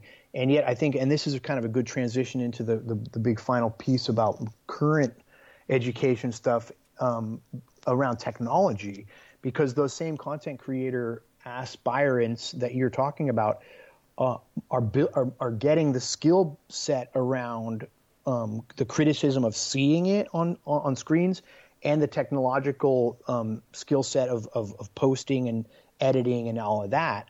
But that doesn't speak to the skill set of being a creator and a creative person and someone who plays well with others. And I think like your sort of loquacious debating skills about arcane Greek myth theory or something weird I would argue are way more valuable as a content creator than being good at knowing how to navigate Instagram or Photoshop or whatever. It's about that. It's about the spirit part and being able to, and the speaking part. I think the technical aspect of standing in front of a group and being heard and seen without melting down and getting all self-absorbed about how you look and sound is deeply missing from many, many of our kids who are growing up on screens now. And also just what the doctor ordered for their mental health. It's not a coincidence to me that you can track the first iPhones in 2007 in a direct line of anxiety disorders and suicides and whatever. That's not a coincidence, right? It's not that the phone causes those things, but the skills and mental gymnastics and interests and stimulation that everybody is experiencing more and more just on a small screen, I think is ameliorated, almost solved or healed if you are up in a big theater, out in the mountain theater on the top of Mount Tam, speaking verse to the back row. That's going to make you a balanced person instead of getting all spun out on, depression and whatever. Yeah, you get into that performance flow state that is when you're on stage and when you're delivering lines or improving. Like, you don't have any time to stress on the past or the future. You're right there in the moment. And I think that in a society where so much of our communication these days is mediated communication, we're speaking through a text box or a screen of sorts, having to make those real time observations and choices, in this interactive context, both with your fellow performers as well as the audience members themselves, being able to read a crowd, being able to channel the energetic presence of all the souls that you're co-inhabiting the space with. That's such a valuable set of skills, not just for happiness and satisfaction, for survival, for being able to stay safe in a potentially dangerous social environment. I think like the list of benefits just goes on and on. Yeah, and the only way to get good at them is if you do them badly a bunch of times. That's the missing piece. It almost goes right to the point about Instagram of images that we all post of our best looking thing, right? Here's the final shot of the meal, right, with the cherry on top and the sunset, and it makes it makes it seem like that's perfection and everybody is perfect, whereas really it's the messy wrong times you did the recipe and it came out horribly and you missed the sunset that are if you're practicing getting to the sunset on time and how to cook the meal, then doing it wrong a bunch of times, that's where the action is. That's where you're learning and doing it. You can't expect to do some perfect thing. So by normalizing public speaking and whatever other content-y thing, skill, and doing it and practicing it, right? Oh, shocker. Turns out if you do stuff with low stakes a bunch of times, you're going to get much better at it. Right. Yeah. And really to speak to I love what you said about the doing things wrong. I mean, I'm on this 3-year trajectory so far of developing my, like, the tool set. You know, you were saying how, you know, my loquacious ability to debate Greek stories. I know I have, you know, throughout my 20s, I knew I had this kind of bottled up source of stuff that I wanted to express to the world, but I hadn't quite honed my technical prowess in being able to utilize these different vectors to get, you know, to get my stuff out. And so for the last 3 years, I've been learning, like, how do I edit videos? How do I work Photoshop? How do I get to a level of technical proficiency so that I can get out of my way and be creative and share it with people? And so much of that has been the trial and error of, like, making something that is mediocre or something that's not quite what I want, and getting really good at bouncing back from those small defeats, because that's such, any creative will tell you, you know, so much of it is that, you know, coming to grips with the inherent dissatisfaction of reaching beyond, like, you know, where you're at in this moment. And I think that, you know, for me, a big thing that's always comes back to mind are the 10 comedy commandments that I think you handed out. You know, I think I had seen them probably at some summer camp growing up, but you know, in rock, certainly, you know, I that's something that to this day is still part of my mental lexicon when I'm, you know, when I'm struggling creatively to try to seize on. Yeah. Right. You just don't deny, justify, say yes. Just say yes. Steer clear of the pee-pee jokes. Right. And, you know, for those, you know, they're fun and they're goofy and they're silly, but, like, I think it speaks to the point you were making earlier that, like, for a lot of us who have been through these creative programs, like, you don't know what pieces of useful information are going to get tagged with the emotional effects of experiencing things in a dramatic way. And, you know, I certainly experienced this in higher education too. You know, I can tell you that certain lectures I got from professors that were more funny, more engaging, more, you know, dramatic, that really allowed my brain to store that data in a way that with other kind of drier, more rote method approaches, I couldn't tell you what a whole semester was spent doing, you know? Yeah, I sure do, because most of my teaching has to do with that interactive dynamism between my jokes and moving around the room and kids' responses and little sidebars here and there, you know? Like, I didn't ever even realize it as much until this whole Zoom era, because I just feel like a crazy man talking to a computer because they're all muted. Right. And there may be, like, if I get one kid smiles, I'm like, okay, I know it's happening, because otherwise they're just like dead stares at the screen, and I'm trying to do my shtick and whatever, but it just you know. Yeah. How do you manage? How has that been to manage the remote learning? Or inspiring that kind of learning, like you're talking about, when it's something that's really working, and so. I just am looking at this next year and the fact that education is looking very, very strongly to be hybrid of some kind, right? In terms of the COVID situation, it's like not going to be back to normal as usual, and it's not going to be all remote.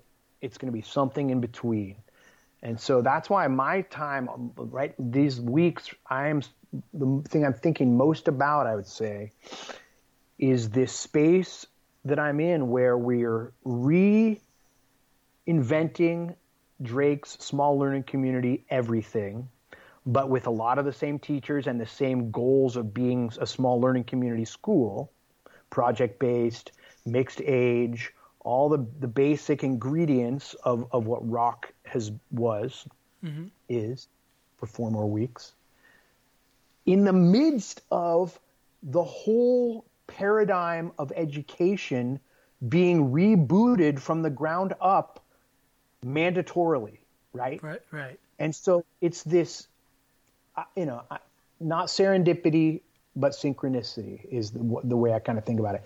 And I see myself like the old Greek or Roman god Janus. Which one was he? The god Janus with two faces looking forward and backward, you know? Oh. For the January. Yeah. There's, I probably know it by the Greek name. It sounds like the Roman name that you just gave. Because, not because I feel like a deity per se, but because looking back of what we had and all this sweat equity of the Rock and all the other SLC's teachers building culture and stuff. And at the same time, looking forward at the opportunity and to the backwards one, I have a little bit of bitter feelings in my heart. Right. Yeah. But looking forward, it's only sweet blossoms because I see this wide open opportunity, which is even more wide open and desperate for bold ideas because of the fact that school doesn't work anymore, right? I mean, this is their backup plan, and it's not inspiring, even if you're doing it really well, which I, by the way, spoiler alert, it turns out the main way to make Google Meet or Zoom calls or Skype branding, the platform we're on now, or Ring Central, the only way is in smaller groups. That's what it's about. If you get down to a group of 4 or 5, you can have legit meetings. But in these classroom-sized groupings, it's just a sad approximation of a bad lecture. And so this is the time for all these fired-up young teachers who wanted a new system for the sake of everybody being even for equity.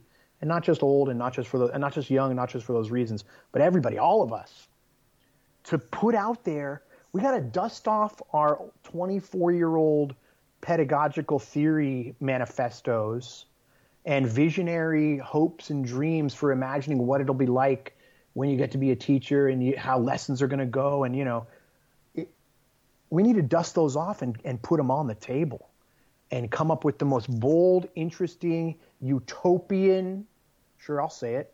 Nobody's scared of that word. Yeah. Structures as we can in order to put the student in the very center of it, right? What are they experiencing? They're experiencing a global pandemic the only time in any of our lives, right? And they're students in schools. And the grown-ups always know the answers, and now we don't. And so they're going to be experiencing this in ways where it's exciting. It might not be fun because of the whole TV screen time. And so one of my ideas, and I'm going to be doing every which way trying to support everyone else's big ideas. But the thing that the last week has been stuck in my craw is the idea of instead of doing the hybrid schooling as being half and half, because you need to get the class sizes down, right? And so having half the kids at school while half the kids are at home on a video conference version of school, alternating, flipping, and flopping. Besides that model, that sounds to me so far like the only thing that's really in play, even though, of course, there's been no decisions made, et cetera. I like the idea of adding a third to the flipping and the flopping, which is school day, home day, third thing, off-site meeting. So you go have your algebra class at Red Hill Park or Ropes and Harrington, or maybe your campus is big enough where you're like way out there, and the real teacher is there, and it counts for school. Maybe there's another, the math of the week. Who knows? Maybe there's a nothing day, or there's a. How the whole flipping and flopping work. But if you make it into thirds instead of halves, you can get the class sizes smaller much easier is my thinking. And it makes me worry. My worry about it is about the lawyers and how school districts are so beholden and petrified about what the lawyers are going to say, demonstrated by how onerous it is to do a field trip, right? You talk about those college classes or high school, like the few that you remember, how hard it is to remember what you did any given day in a day of in class, but you remember the field trips. Think about that. You remember the field trips. And so the evidence is huge that off-site learning is very strong with the teacher there, with a plan, whatever you're experiencing. But invariably, there's always really bad restrictions based on lawyer permission slip waivers and discouraging field trips across the board. Right. But I want this new, if this notion of thirds can work out, it's not a field trip. We got to tell the lawyers, hey, lawyers, you're going to take a step back and sit down right now. We're going to tell you what we're going to do. You write the legal part to make it make sense. Right. You know, and guess what? You'll be able to, because we can rent the parks from the recreational district of the towns, et cetera. They can do it because we send kids to Red Hill every day with no supervision, every single day at lunch. They just walk off campus, across the road, right? And yet to take a walking field trip with your own teacher, you have to do permission slips and get them all formed and show insurance, health insurance, and get it back 10 days before the trip, really, with the actual teacher with you. So I think reform in that off-campus, the ease of doing off-campus stuff, will go a long way to allowing us to do really exciting stuff that isn't just in the classroom or at home. And that's way safer too, right? It's easier to spread out. It means you're not sharing the thing. The other model I'll throw out there, just since I'm riffing, the third stage one, and the other one is keeping your same teacher for a week. So let's say even in these SLCs, this is she just nodded at me. This is Mia's idea, okay? Mia Teresia, based it on the kind of Shout Waldorf out Mia. Where you're really going to do the morning for something. And I'm saying we could adapt that kind of thing. Right, she said 4 weeks. But I'm thinking even for 1 week would be baby steps and way better on COVID contact tracing, right? If you have a week with – I mean, you still have your other teachers too, but let's say just in your SLC where you have just your English – because there's 3 classes and 3 teachers. So you have a whole week where this class, you have your social studies teacher all week. Next week, you'll have your English teacher all week. Next week, you'll have your science teacher all week. And then those teachers are doing the other 2 groups with that, right? Mm-hmm. And that way, it has the cool safety appeal. And what an interesting challenge for a teacher. None of us have ever done that. We've never designed a class where you're getting the same group of 25 kids, and you'll have them for 4 hours in the course of the week. What would that time be used for? And trying to push, because I want to get to this is I think my final main point I was hoping to hit on. Sure. Is my hope with all the visionary teacher idea encouragement is I want teachers to get out in front of this and be making proposals to the district and the county and the state and the feds so that the powers that be can be the ones back on their heels having to say yes or no to us instead of the way it always is, which is the teachers waiting for proposals and rulings and policies from the district, and then we're the ones reacting. Right. Oh, well, here's why that won't work, or isn't this a problem, right? And trying to kind of punch holes in the proposal of leadership. But I think what made this district originally great over the course of doing the integrated studies curriculum, DISC at Drake, all of them, and the sophomore writing portfolio that used to exist, which was designed from teachers, is that all the cool reforms and neat structures have been done by a group of teachers proposing ideas and saying, hey, here's a cool thing we want to do. And then it allows admin like Liz Seabury to say yes, right? That's, by the way, I think her best trait as a principal is her willingness to try piloting ideas and saying, yeah, that's a cool, weird structure. Let's go for it. And that's a unique opportunity we have to be part of these 25 teachers who are launching 8 new SLCs. And we have a principal who's ready to say yes to bold ideas, you know? What better time?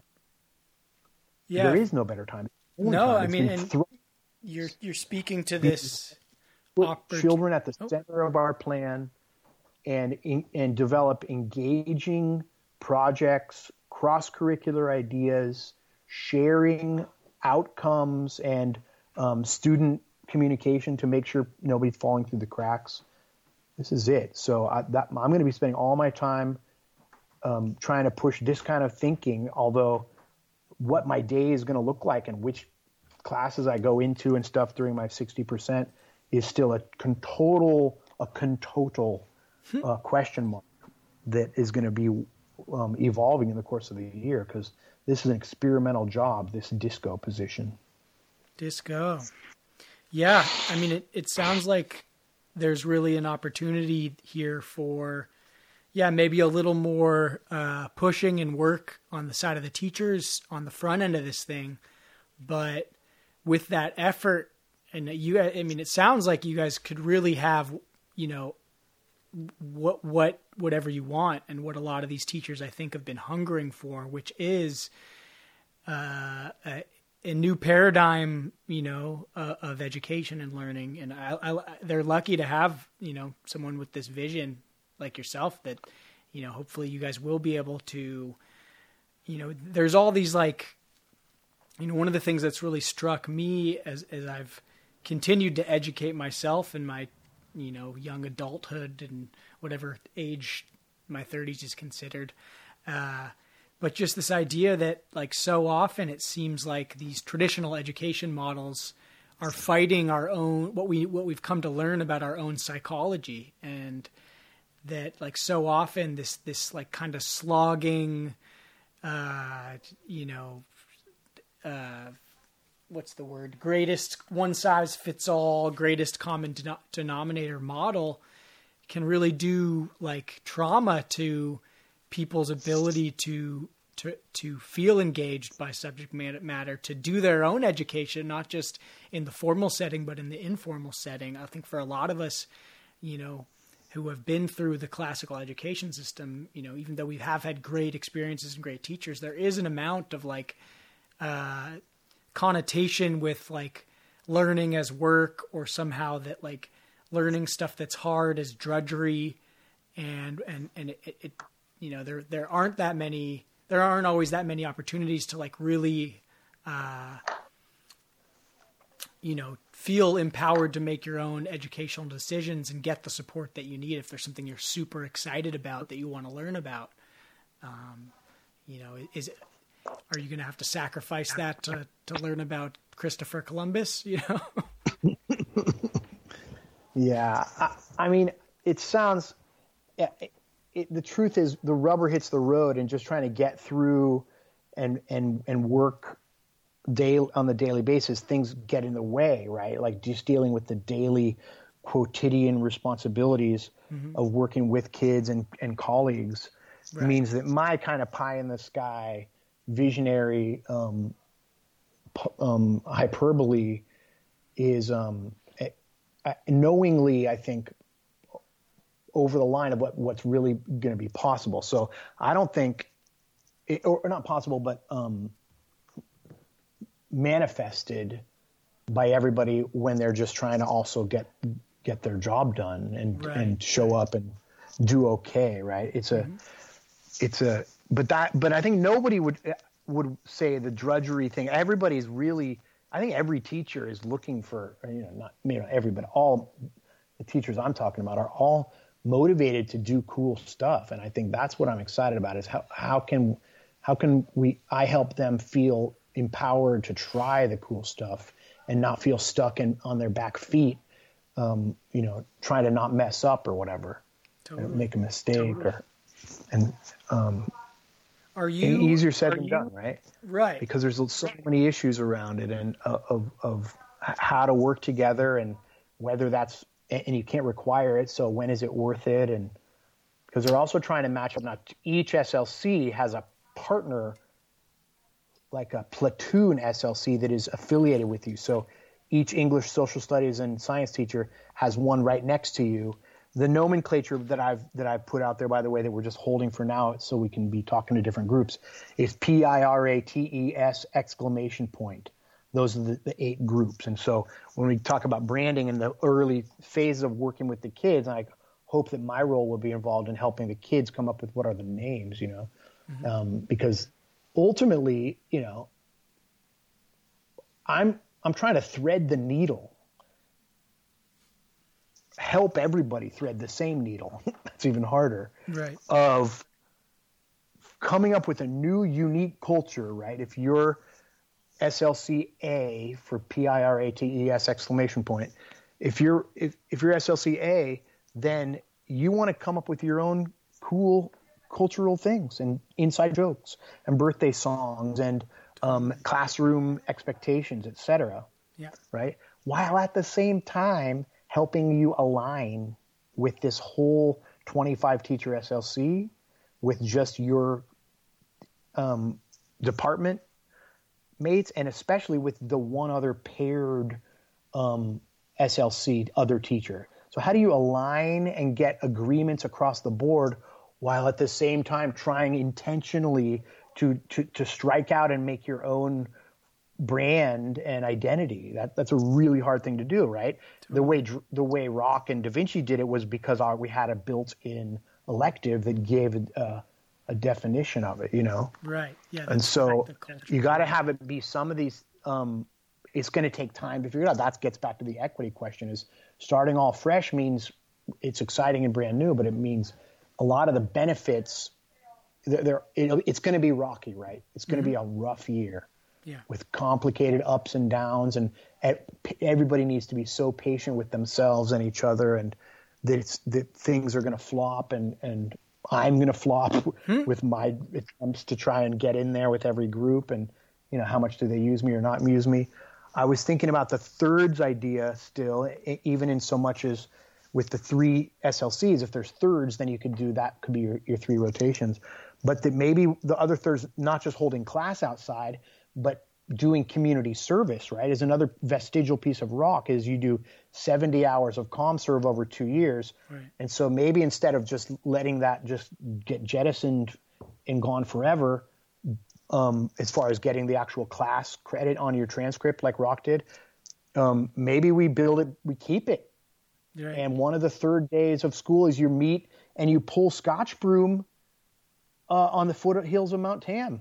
What about that idea? Sounds great. Let's unleash the 1,300 kids of Drake into an intentional community service 1 day a week with social distancing, where they're all out in the meadow pulling Scotch broom. It's the only example I can think of. That's why I'm going to go back to it more, but whatever one. Or they're all separated into internships, right? You could design some amazing things that had to do with community things where you're not just coming to school. Or what if 1 day a week you met in your region instead of with your class? I think in terms of the disease, having 1,300 people come to Drake every day, by definition, even if it's only half that many, they're still all assembling. Right. What if instead everybody from the Valley meets at the Roy's Redwoods? Everybody, right. or a few places, right? Everybody from the Fairfax Hills meets at one Perry Park, everybody from Butterfield Road. You know what I mean? Yeah. You do a class day, and there's still a roster, regional roster. There's still a lesson plan. Those two or three teachers or whatever are going to do some cool thing outdoors with you. That's about your emotional health, not their content. Or it's about your emotional health vis-a-vis their content. Mm. So the chemistry people are going to do some cool movement lesson about brain chemistry and wellness, you know, pituitary gland, whatever. Yeah. Right? Can you imagine? I love how that. The science teachers, you're going to meet them over behind the goddamn Safeway and watch how the aqueducts, you know, you learn some, I mean, not aqueducts, but the HVAC thing works, you know, or right. You do some sciencey stuff in the field. Oh, yeah. Regional classes would be. But that's like I immediately just assume that there's no way a school could handle that. The computer wouldn't understand the class assignments or the curriculum from the college, you know, but then you're not in your algebra class right now because you're in your regional. Yeah, but how much, you know, carte blanche, or how much is the district going to be empowering you to make decisions versus give suggestions to this new setup? Neither. They're just scrambling to keep their own up, right? Like everybody. Yeah. We're all just doing our best. And that's why I say the thing about getting out ahead of it and making a proposal, right, instead of waiting for them to come up with their bylaw policy that we have to fit inside of and say, oh, here's what's bad about it. But the answer is none, Hobe. I'm not really in the catbird seat of designing new things. Although I am half composed with my letter to my principal, the superintendent of Tam District, the superintendent of schools at MCOE, Mary Jane Burke, and the public health officer, Matt Willis, all of whom I know. But I'm that's my, because I was thinking in terms of my job, they're kind of my boss, my boss's boss, my boss's boss's boss, and my boss's boss's boss's boss. And so I feel like that's a good group I should write a letter to. Yeah. Sort of just pitching this idea that let's be bold now and not assume what won't work because of the old ways. The fact that colleges cared about the A through G requirements to get into the UC system. That's like the Moses's tablets on the hill or something. No, right? I mean, come on, A through G requirements. That's all the counselors care about. Yeah. And so maybe the UC system is, since they already are going to have to shit can all the grades that they've given for this semester, right? They've already said that. Yeah. That maybe it's time to make even that, even the sacred texts of the A through G requirements. Maybe that even needs to sit down over there next to the lawyers. Well, I just had a thought that maybe there's a way for you to strategically phrase your language in apologies if people think I'm being somehow flippant or callous in talking about this crisis, but I'm seeing this as an opportunity for you to phrase your proposal, where the emphasis is on, like you said, safety and, these things that administrators can look at and put their stamp of approval on, and, the kind of inferred, additional benefit is that they're fostering these creative programs, but you're doing it under this umbrella of like, this is going to be for safety's sake, with the added benefit that, you and I know that there's going to be fostering like these creative solutions to education. Maybe this crisis can be the vehicle that carries what we know to be true, what we just spent, this chunk of time talking about, that we can get a new paradigm in that's justified from a safety standpoint, but also just so happens to allow for things like mental health days, that can be not only not woo-woo, but scientifically backed. What are the things that we can be doing personally to reinforce our immune system? How can we learn about neurochemistry so that we can make really good decisions nutritionally? And there's so many hot topics right now that are very relevant and current, and that I think a lot of young people are aware of and interested in. So how do we capture that imagination? And get the bean counters to sign off on it, Right. I think that's the point. And it's, even if it in months, in a year from now, we didn't feel like we cracked it open and it's all utopian, still baby steps matter, right? Just like in the 60s, I think the counterculture was expecting the whole straight capitalist system to crack open and everybody to be back to the land, loving each other, right? Mm-hmm. Pacifists. And because it didn't work out fully in their manifestation, I think that generation sort of gave up and was like, okay, but oh well, didn't work. Not totally, obviously. And similarly, I think any kind of change that happens is just much slower than we think it usually is, right? Yeah. The year 2012 was the Mayan mystic end of the ages and everything, and the harmonic convergence, and it wasn't like some sort of, cinematic miracle thing happening. Doesn't mean to write it off, that it's not part of this cycle of change that is much more millennial timing than this sort of quick flip a switch American idea of switching so fast, right? Right. I really think it has to be what you're saying, and it might not be as radical as we hope, but that the idea is to drum up the hope. My philosophy is throwing idea spaghetti at the walls, and which ones resonate with other people, they'll rise up and take along too.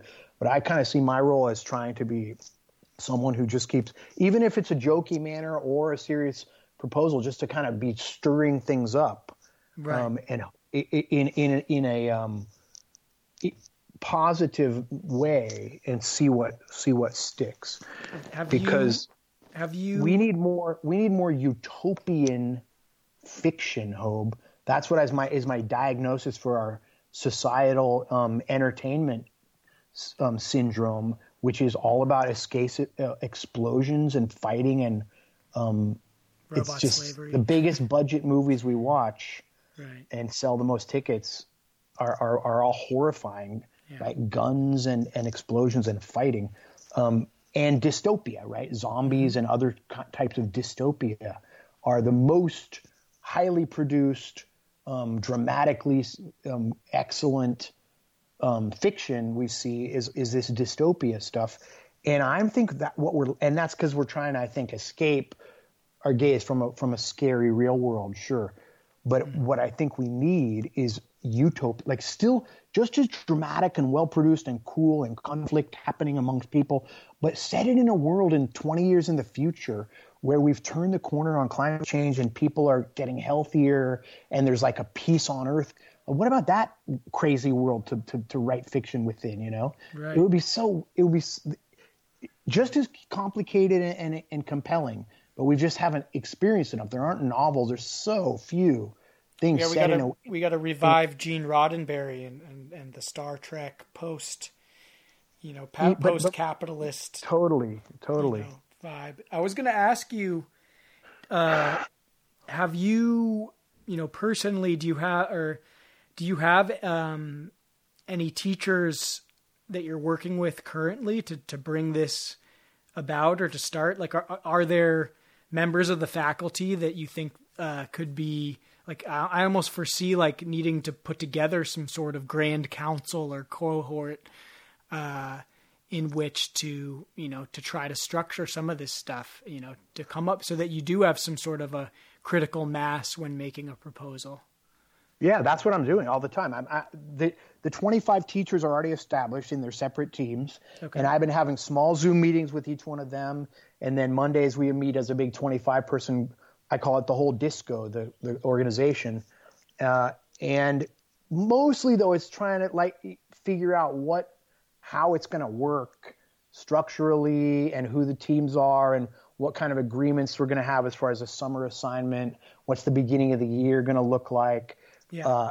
And really just kind of that level stuff. I'm feeling like not a lot of, because there isn't a lot of time in meetings, especially on video meetings to pontificate and, you know, get into brainstorming, right? Right. It's more about getting questions answered and stuff like that, which really makes it hard, honestly. And I hope in the summer's professional development time, we're able to get some more. That's what I've been telling every group is make sure you have abundant amount of unagendized time together. Right. That's great. Where you're going to spend an hour of your day and you're going to just be hanging and chilling and telling stories about your classroom and getting to know each other like that. I love it. Is totally precious and not given time because we have so much to get done always, right? Yeah, and also, you know, just to remember, you know, your own words that you gave me earlier of just that understanding in this next year or two that like you guys are going to do some things wrong to get it right and to reinforce it in the whole faculty that like, hey, we're all setting off on this grand adventure and we're going to make some mistakes along the way. And those mistakes are going to help us, you know, think about if when Rock first started trying to achieve the enormity of what you guys got done on the first year, you know, that would have been overwhelming. Right. It would have been torturous and it probably never would have crystallized in that way. Yeah. And there's no way. And to take it on that way would be absurd and Sisyphean or crushing. Right. Mm-hmm. But at the same time, and I think here's the other side of the same needle we need to thread 8 times is how do we still leverage at least some of the equity from the erstwhile SLCs, right? The teachers who most of the 24 teachers I'd say 18 or 20 of them were already in SLCs last year, right? Mm-hmm. Or no, maybe not that many, but more than half, you know. And so they're going to be carrying their own thing. And then all of us are going to be carrying whatever way we hold ourselves in class. So, you know, the classroom expectations and stuff. So there's a lot of culture, you could call it, baggage, you could call it, or traditions, rituals. I think ritual is one of the most underutilized and critical human things that schools are really bad at, right? Yeah, they're so important. Not to mention, you can never get into the word sacred, right, even though that's just a human thing. It doesn't have to be some certain like religion or whatever, but just rituals. Yeah. Even the ones we have are precious, even though they're dumb, like graduation is a really asinine, kind of wasteful, all the little details of it, the detail elements, you know, about balloons and caps and polyester gowns and the way that it cycles through and all that with the one name. But we love it. I love it because at least it's a ritual, right? It might not be a super beautiful one in terms of the way you want to spend your time listening to names, but it's some ritual, and it's we all share it, and that's what makes it special, you know?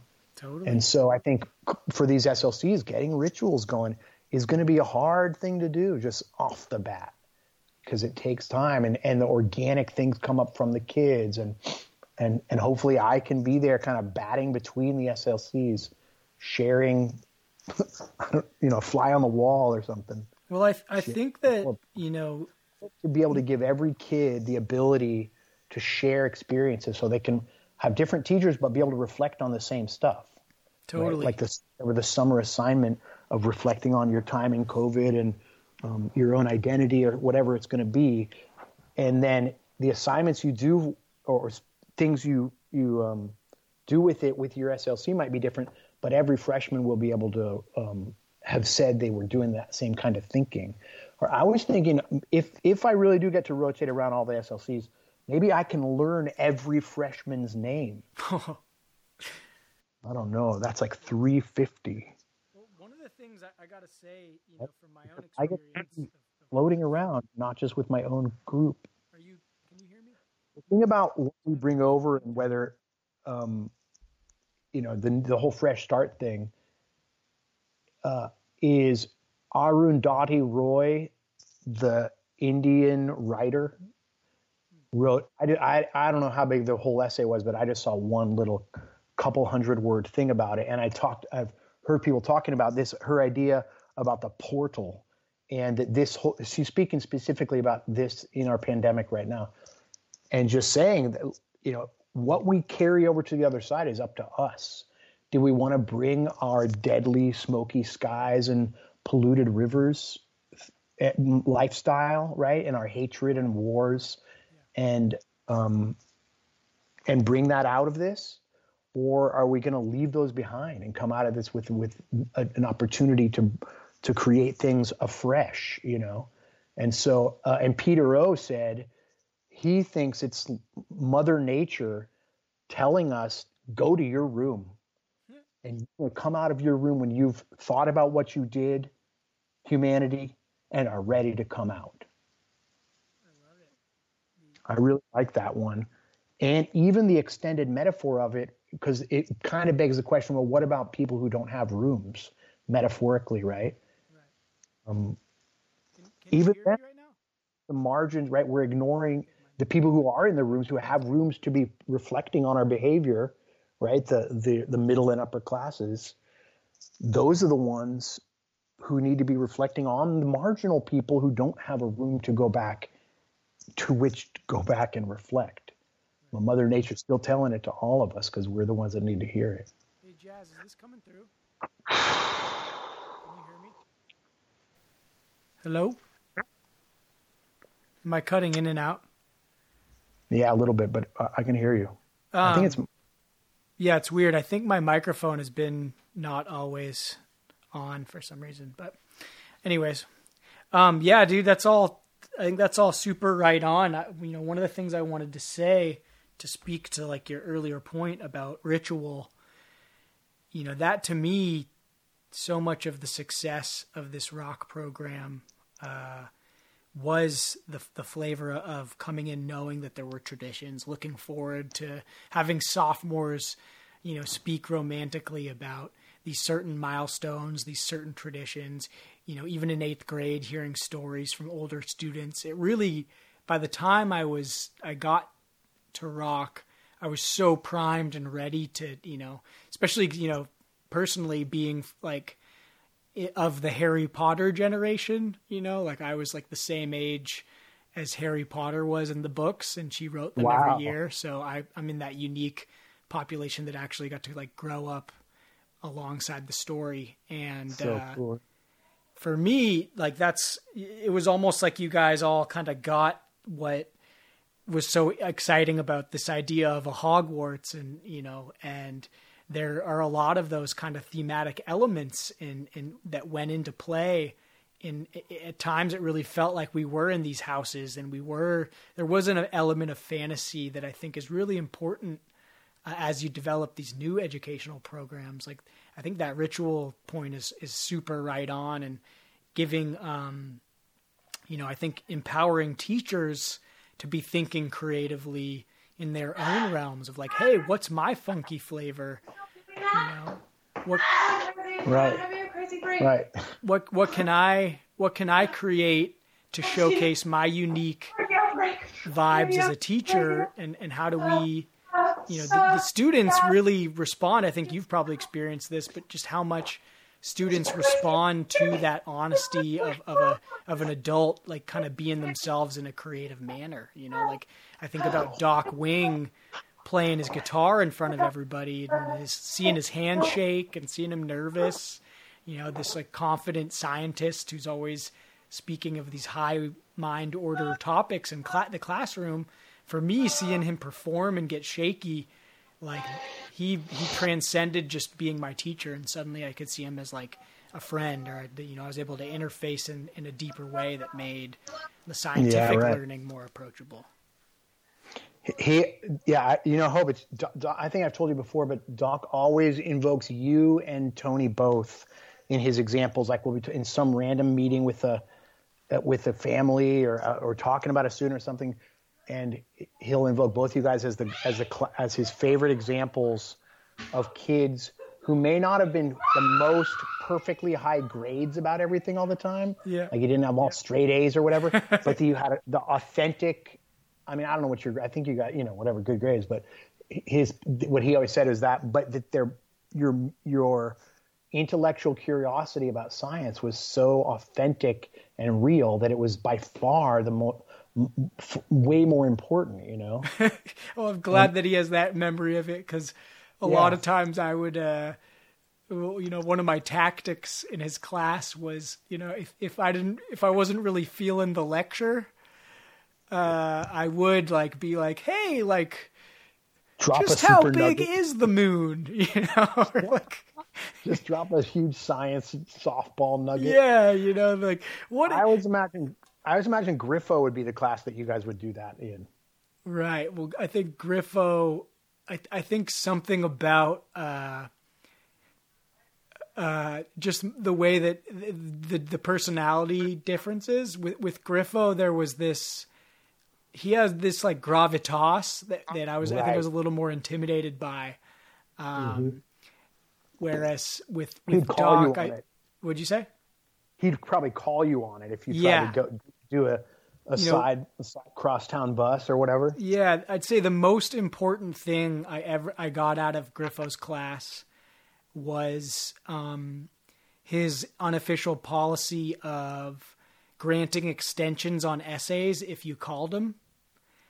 And over the course, sometimes like the night before, but like, you know, I tried to do it earlier, but just that process of like owning up to the fact that I needed more time and making a negotiation with, you know, this authority figure that has served me in my adult life, professionally and interpersonally, like to no end. Like that's been such a valuable skill to, you know, dude, I pushed that really, really from that genesis of him doing that those days. We all now, it's all about communicating it before the due date. If you email me or call me or whatever and it's not yet due, you get the extension.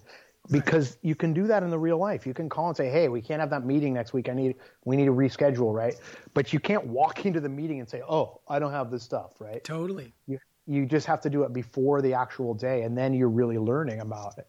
I'm glad you took that same lesson. Yeah, for sure. I mean, and to understand that, like, you know, it's so easy for us to construct these like archetypal edifices of what the other person is in our minds, and we start making them this into like a demonic character, and we forget that like there's a human on the other end, you know, and just like all humans, like they can be negotiated with, and that in the real world when you get out of education, like so much of life is about navigating people's idiosyncrasies and your own and communicating exactly. that shared experience.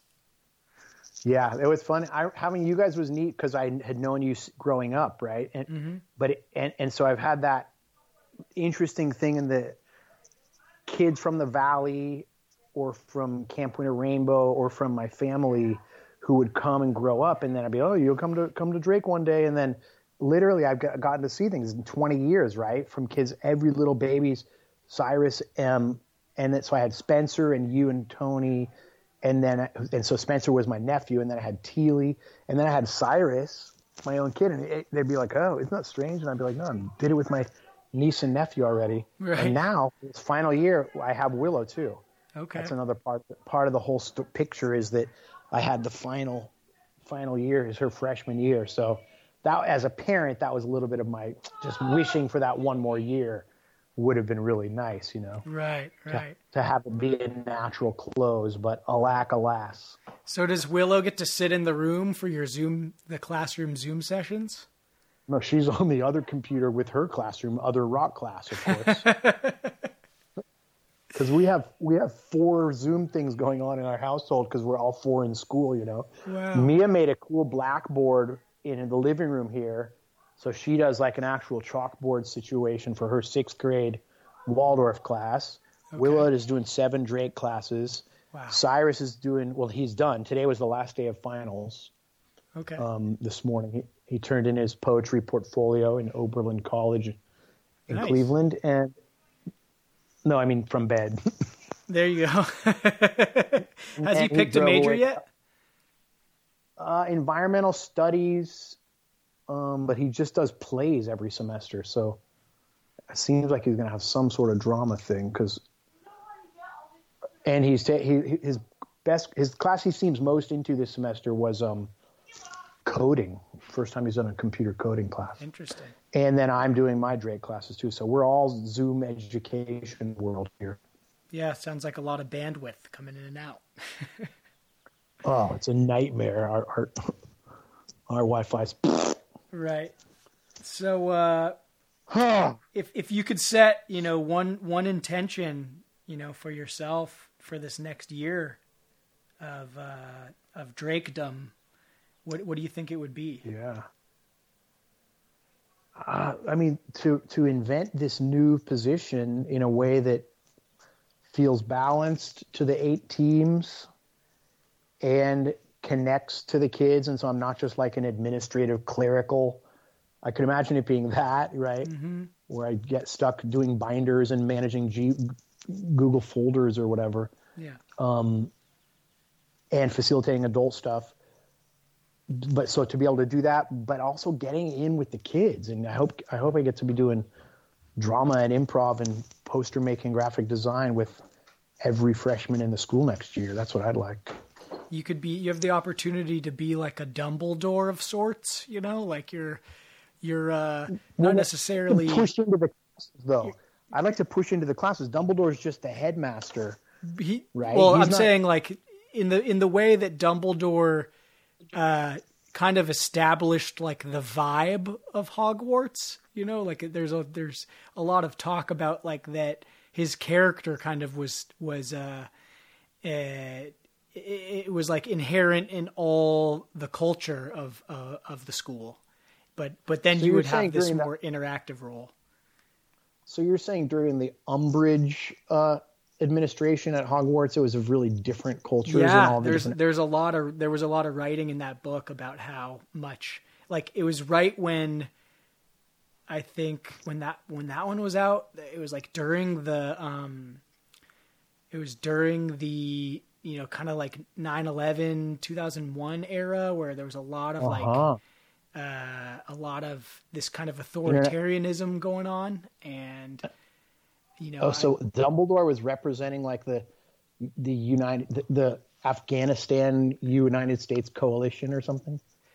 Yeah, I felt like Umbridge was really reminiscent for me of a certain Lagunitas school district administrator, who I will not name, but it was like spot on when that book came out. It was like right during that era, and I was like, this is totally, you know, it was a sharp contrast to our much beloved Larry Enos of yesteryear. Right. You know? But Dumbledore, right. He sets the tone, but I'm sure, I hope so. But I'm more interested in, I mean, I'm also interested and hope that it happens, that I'm getting into the classrooms. Because I think if I was, let's say you gave me your class for a day or a period of that week or whatever. And so I'm doing circle games or whatever with your class, that allows you to go team teach with your colleagues in your SLC, right, or do more lesson design planning or get right. Like I can be providing these teachers, I hope, or they can stay in the class and do the games too. Right. Mm-hmm. That might be really good. Yeah. But the idea of me actually getting some of their class time to do fun team building and public speaking is, a hope I have for the next year for sure. I think it's a necessity. I think if you guys are really trying to create these SLCs, you know, in a sustainable way, that weaving that into it, I don't, you know, I think that's like you're going to be your greatest chance at success at having these things last, is like creating those traditions and weaving the arts, the drama into how these things are done, because that's really what gives this stuff its flavor and its character. You know, what are you doing it for if not for these kind of like higher things in a way? You know, it's got to be for that, right? Otherwise, it's just a job. Totally. And, and you got to, you know, at all times remember that you're working with children. You know, these are kids still, and that's kids want to be creative. We all do, but you know. I don't know if they know that, man. It's beat out of them with the emphasis on just academic, computer-based academic grinding. Totally. Because you know they don't, unless they opt into the art track, right? Like that happens early in middle school where they're like, okay, are you going to do, what elective do you want? And you pick it, and that's like, now you're an art kid, or you're a graphic design kid, or an engineering kid, or a sport ball kid, or music. You know, there's a few choices, but not that many. And drama doesn't get a lot of it, obviously, with you look at our numbers. Right. But I think that like there's this misconception that somehow, you know, like that art has to be and isolated and separate. Like if you're a quote unquote art kid, you like to draw, or you're a sculptor, or you're a musician, that somehow that has to be like refined in its own separate category. But like the interdisciplinary nature, like let's say your parents are putting pressure on you because you want to paint, but they're like, you need to learn engineering. Well, why can't you be an engineering artist? You know, why can't you weave the art? Maybe you want to build like a Burning Man sculpture, or maybe you want to like make a, you know, team up with your friend who can do little weird animations and you can write the code for the program, or, you know, there's like so many applications of this creative element to where, you know, the art side is actually unlocking these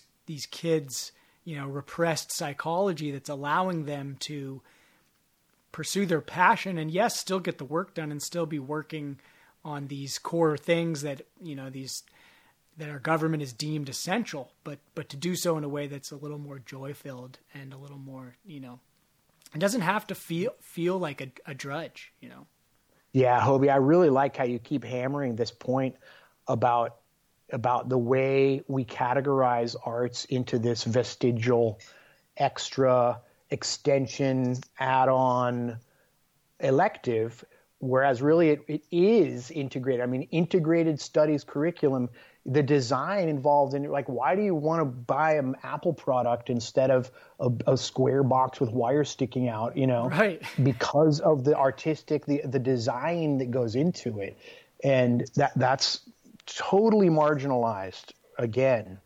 And so I think maybe that's a summary of what I'd like to get done, is to help that the arts, visual and performing arts, right, and all the inherent things of that, to get out of the margins and into the core, because and it kind of gets to that A through G thing, you know. A through G has 1 year of fine arts. That's the requirement, right? And that can be 1 year. It can't be half visual arts and half theater, though. That doesn't count. Right. It's got to be one whole, which is good because it means at least it's a whole year. They don't do half, but it's like so basic. 1 year of an art, either music, theater, or any kind of visual. And it should be 2 years. So how about that? Why don't we start with that? 2 years of arts. Right.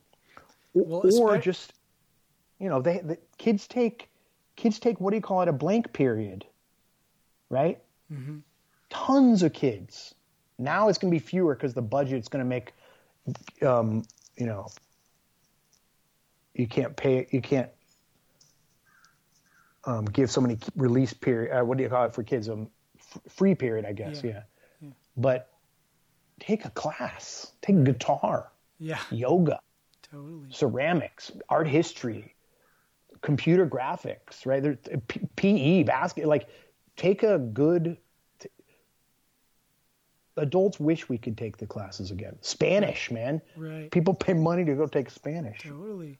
And also to recognize that that fostering your own creative expression, whatever realm it is, whether you're going into a STEM career path, whether you're going into like an artful career path, I think that as we start to automate more and more of these jobs, and from what I've heard from, you know, the people that I've heard talk who are deep in these industries, they're all saying that in the next decade, the automation's coming. We're going to be automating across the board. And in my mind, you know, the one area that is kind of insulated from all of that is the creative element. If you can find a way to be innovative and creative in whatever field you choose, that essence is what is the most difficult to make a machine that can do. And so whether you're a designer who's creating machines, or whether you're someone that makes entertainment, or whether you're someone that is an educator, you know, the thing that the robot can't do is to be creative. And so that, I see it as being actually the most robust form of education, is how do we unlock your creative potential? Whatever you want to do, it's no longer a niche thing to want to be an artist. The art's got to come at the root of whatever sort of work you're doing, because we're no longer going to factories. We're no longer going to call centers. All that stuff's going away. And the only way to, I think, to really have, you know, some sort of stability and sustainability with your chosen career path is to be able to innovate, maybe even change. You know, a lot of talk is that in our newer generations, we're going to have maybe 5 careers in our life. And so to prepare for just one path, you know, the system keeps shifting and innovation is accelerating. So it really, I think it's, you know, it seems like certain, you know, maybe the hegemonic, you know, big capital A administration of education is behind in this. And, you know, that's a whole nother set of weeds we could get into, but on the ground level, everything we can do to try to, you know, give these young people a chance to, you know, think about their art as a fundamental part of, you know, these career choices, or of, you know, it's no longer something that you have to make a sacrifice for to be an artist. It can be part of. Yeah, it is core. It's got to be a core. It's putting the A into STEM, right? That's kind of the umbrella what we're talking about, is putting the A in there. So there's the arts, because. But I really like the aspect of that it's actually improving your fortunes, for your prospects of the future are going to be enhanced by having that the design and arts and visual communication and public speaking that's and adaptability, like you're saying. Maybe that's what the main skill you're going to need is how to work well with different people and switch gears real fast and be able to do that. And I think the Big A administration of education is a slow-moving aircraft carrier. Yeah. But this pandemic has forced it for the first time in my career to be nimble, and they have to be shifting and coming up with new ideas. And so that's the time to get in, insert these new pilots of things, because it's so institutional. But scientifically, what you're saying is, and everyone agrees, what you're saying is just totally right. And so, having skills that aren't automatable and it's like an equation that to get those skills, doing the arts will help you equals, doing not doing it. And so the opposite side of it is not doing it is a mistake, right? Just staying the status quo of book learning. Right. And so, yeah, man, I feel like that's really supportive. That's my new goal now. for the next 12 months. Yeah, well, and to find a way to do the personal work to where, like, whatever it is you want, first, like, to identify what it is that you want to do in your life, which is a massive undertaking. We give way too little weight to it, to the journey, I think, in our society that, like, your 20s are this time of seeking and, like, figuring out, like, how do I want to apply myself, and coming to grips with the struggles inherent in identifying, how can I best spend the limited time I have? But then also to, when you find that path to get to a point where you're like wanting to work, where you want to do the work. We live in a time where it's so easy to fall into a pattern where you're like fighting. Again, I'm returning to this thing where you're fighting your own psychology, where early on we create these negative connotations with hard work, with doing whatever little assignments, low order stuff we have to do to create these big dreams. And so then when you do actually figure it out, like I know I'm still fighting, even though I'm doing what I love right now, I still wake up some days and like, I'm just fighting my mind. Like, how do I get back to that place where I'm excited to sit down and be productive? Mm-hmm. And that's, as a creative person, that's like half of the whole battle is like just getting to that point of creation where you can get out of your own way, where you can get out of your head, where you can, produce something, Yeah. Thank you, Hope. Good stuff. Yeah, thank you, man. I think that these kids are, super lucky. I think the school is super lucky to have you. I'm really excited to see how, this product of, or this program develops. And I could think of no one better that I would choose to design a new system like this than you. I think you're going to do great, whatever comes out of it. And I'd love to bring you back on maybe and with some periodic updates in the future, because this is totally something I'm passionate about, and I think we could spend a lot more time talking on. Yeah, I love hearing all the education theory. That's like right in my deep vein, going rushing the central channel of my river right now.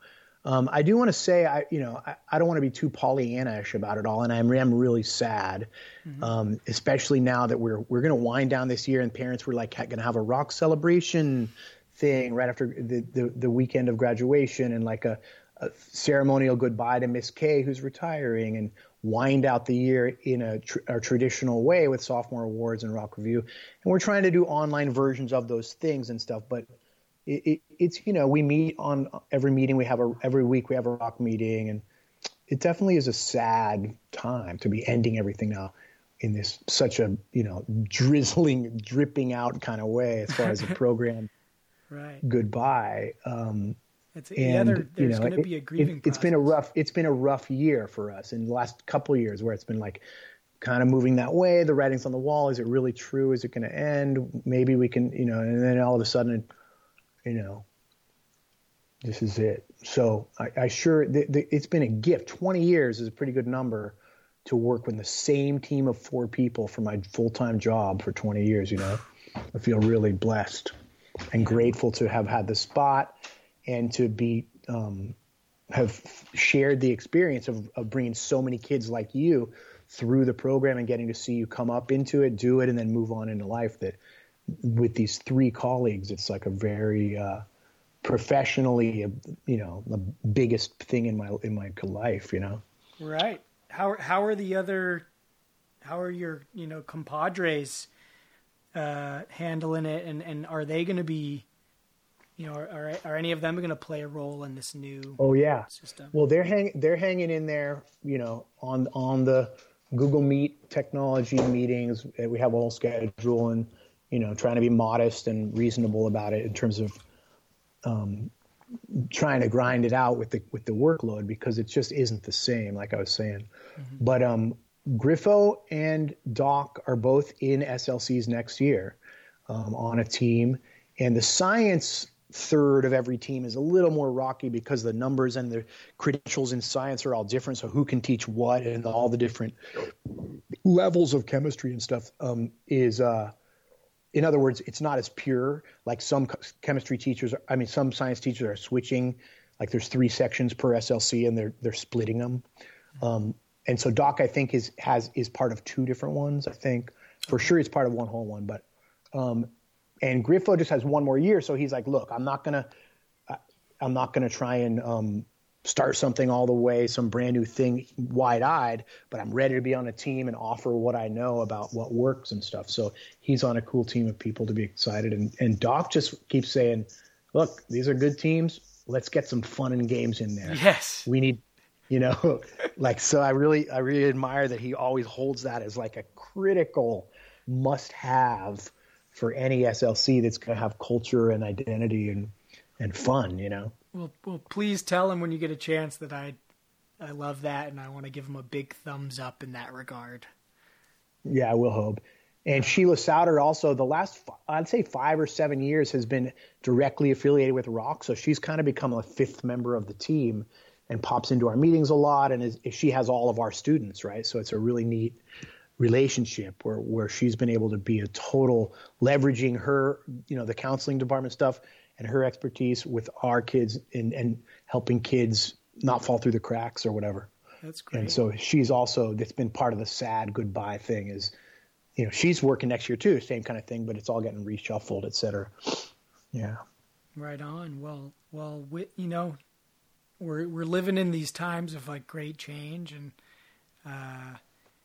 it's easy to feel scared or overwhelmed. That's like the natural feeling, but that's also the cool part about it is we're all out of our comfort zone, so that's when this growth happens, and the you never know what's possible until it is, until you achieve it. And I think that has there been any question of how much like student input is going to be able to be put into developing this?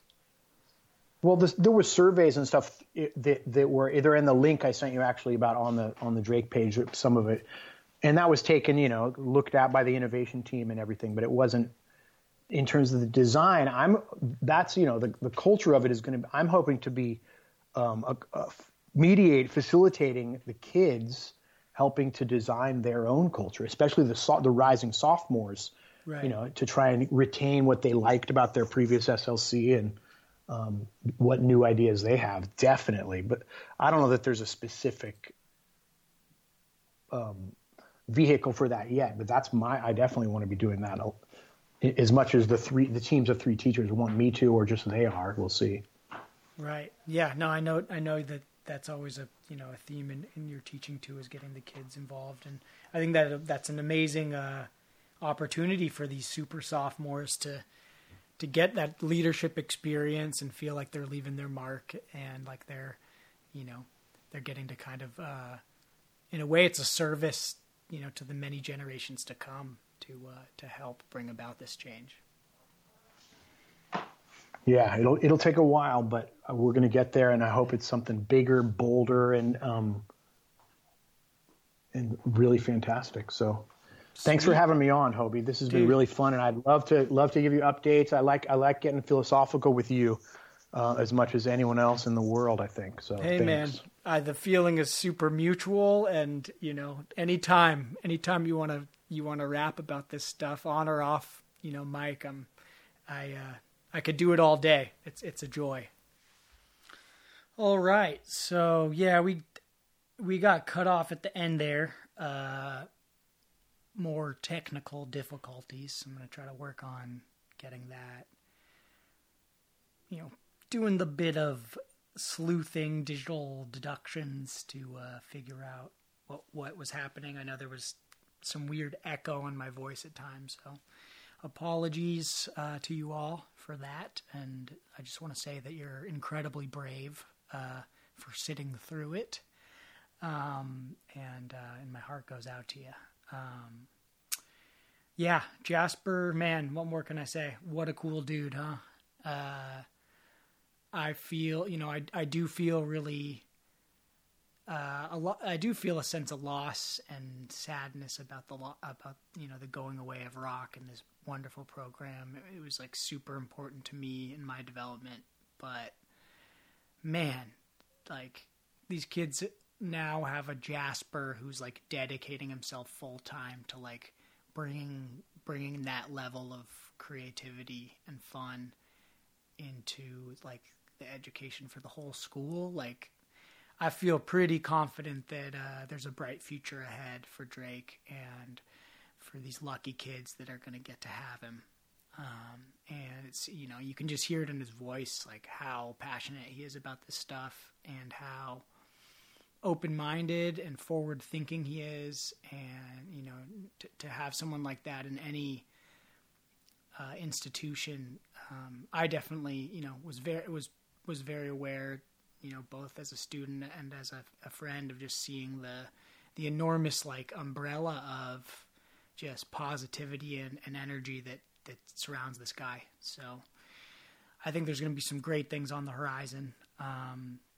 Do have a note. I don't know if I mentioned this earlier on, but the name of the high school was Sir Francis Drake High School. That's where I went, and that's where this program took place.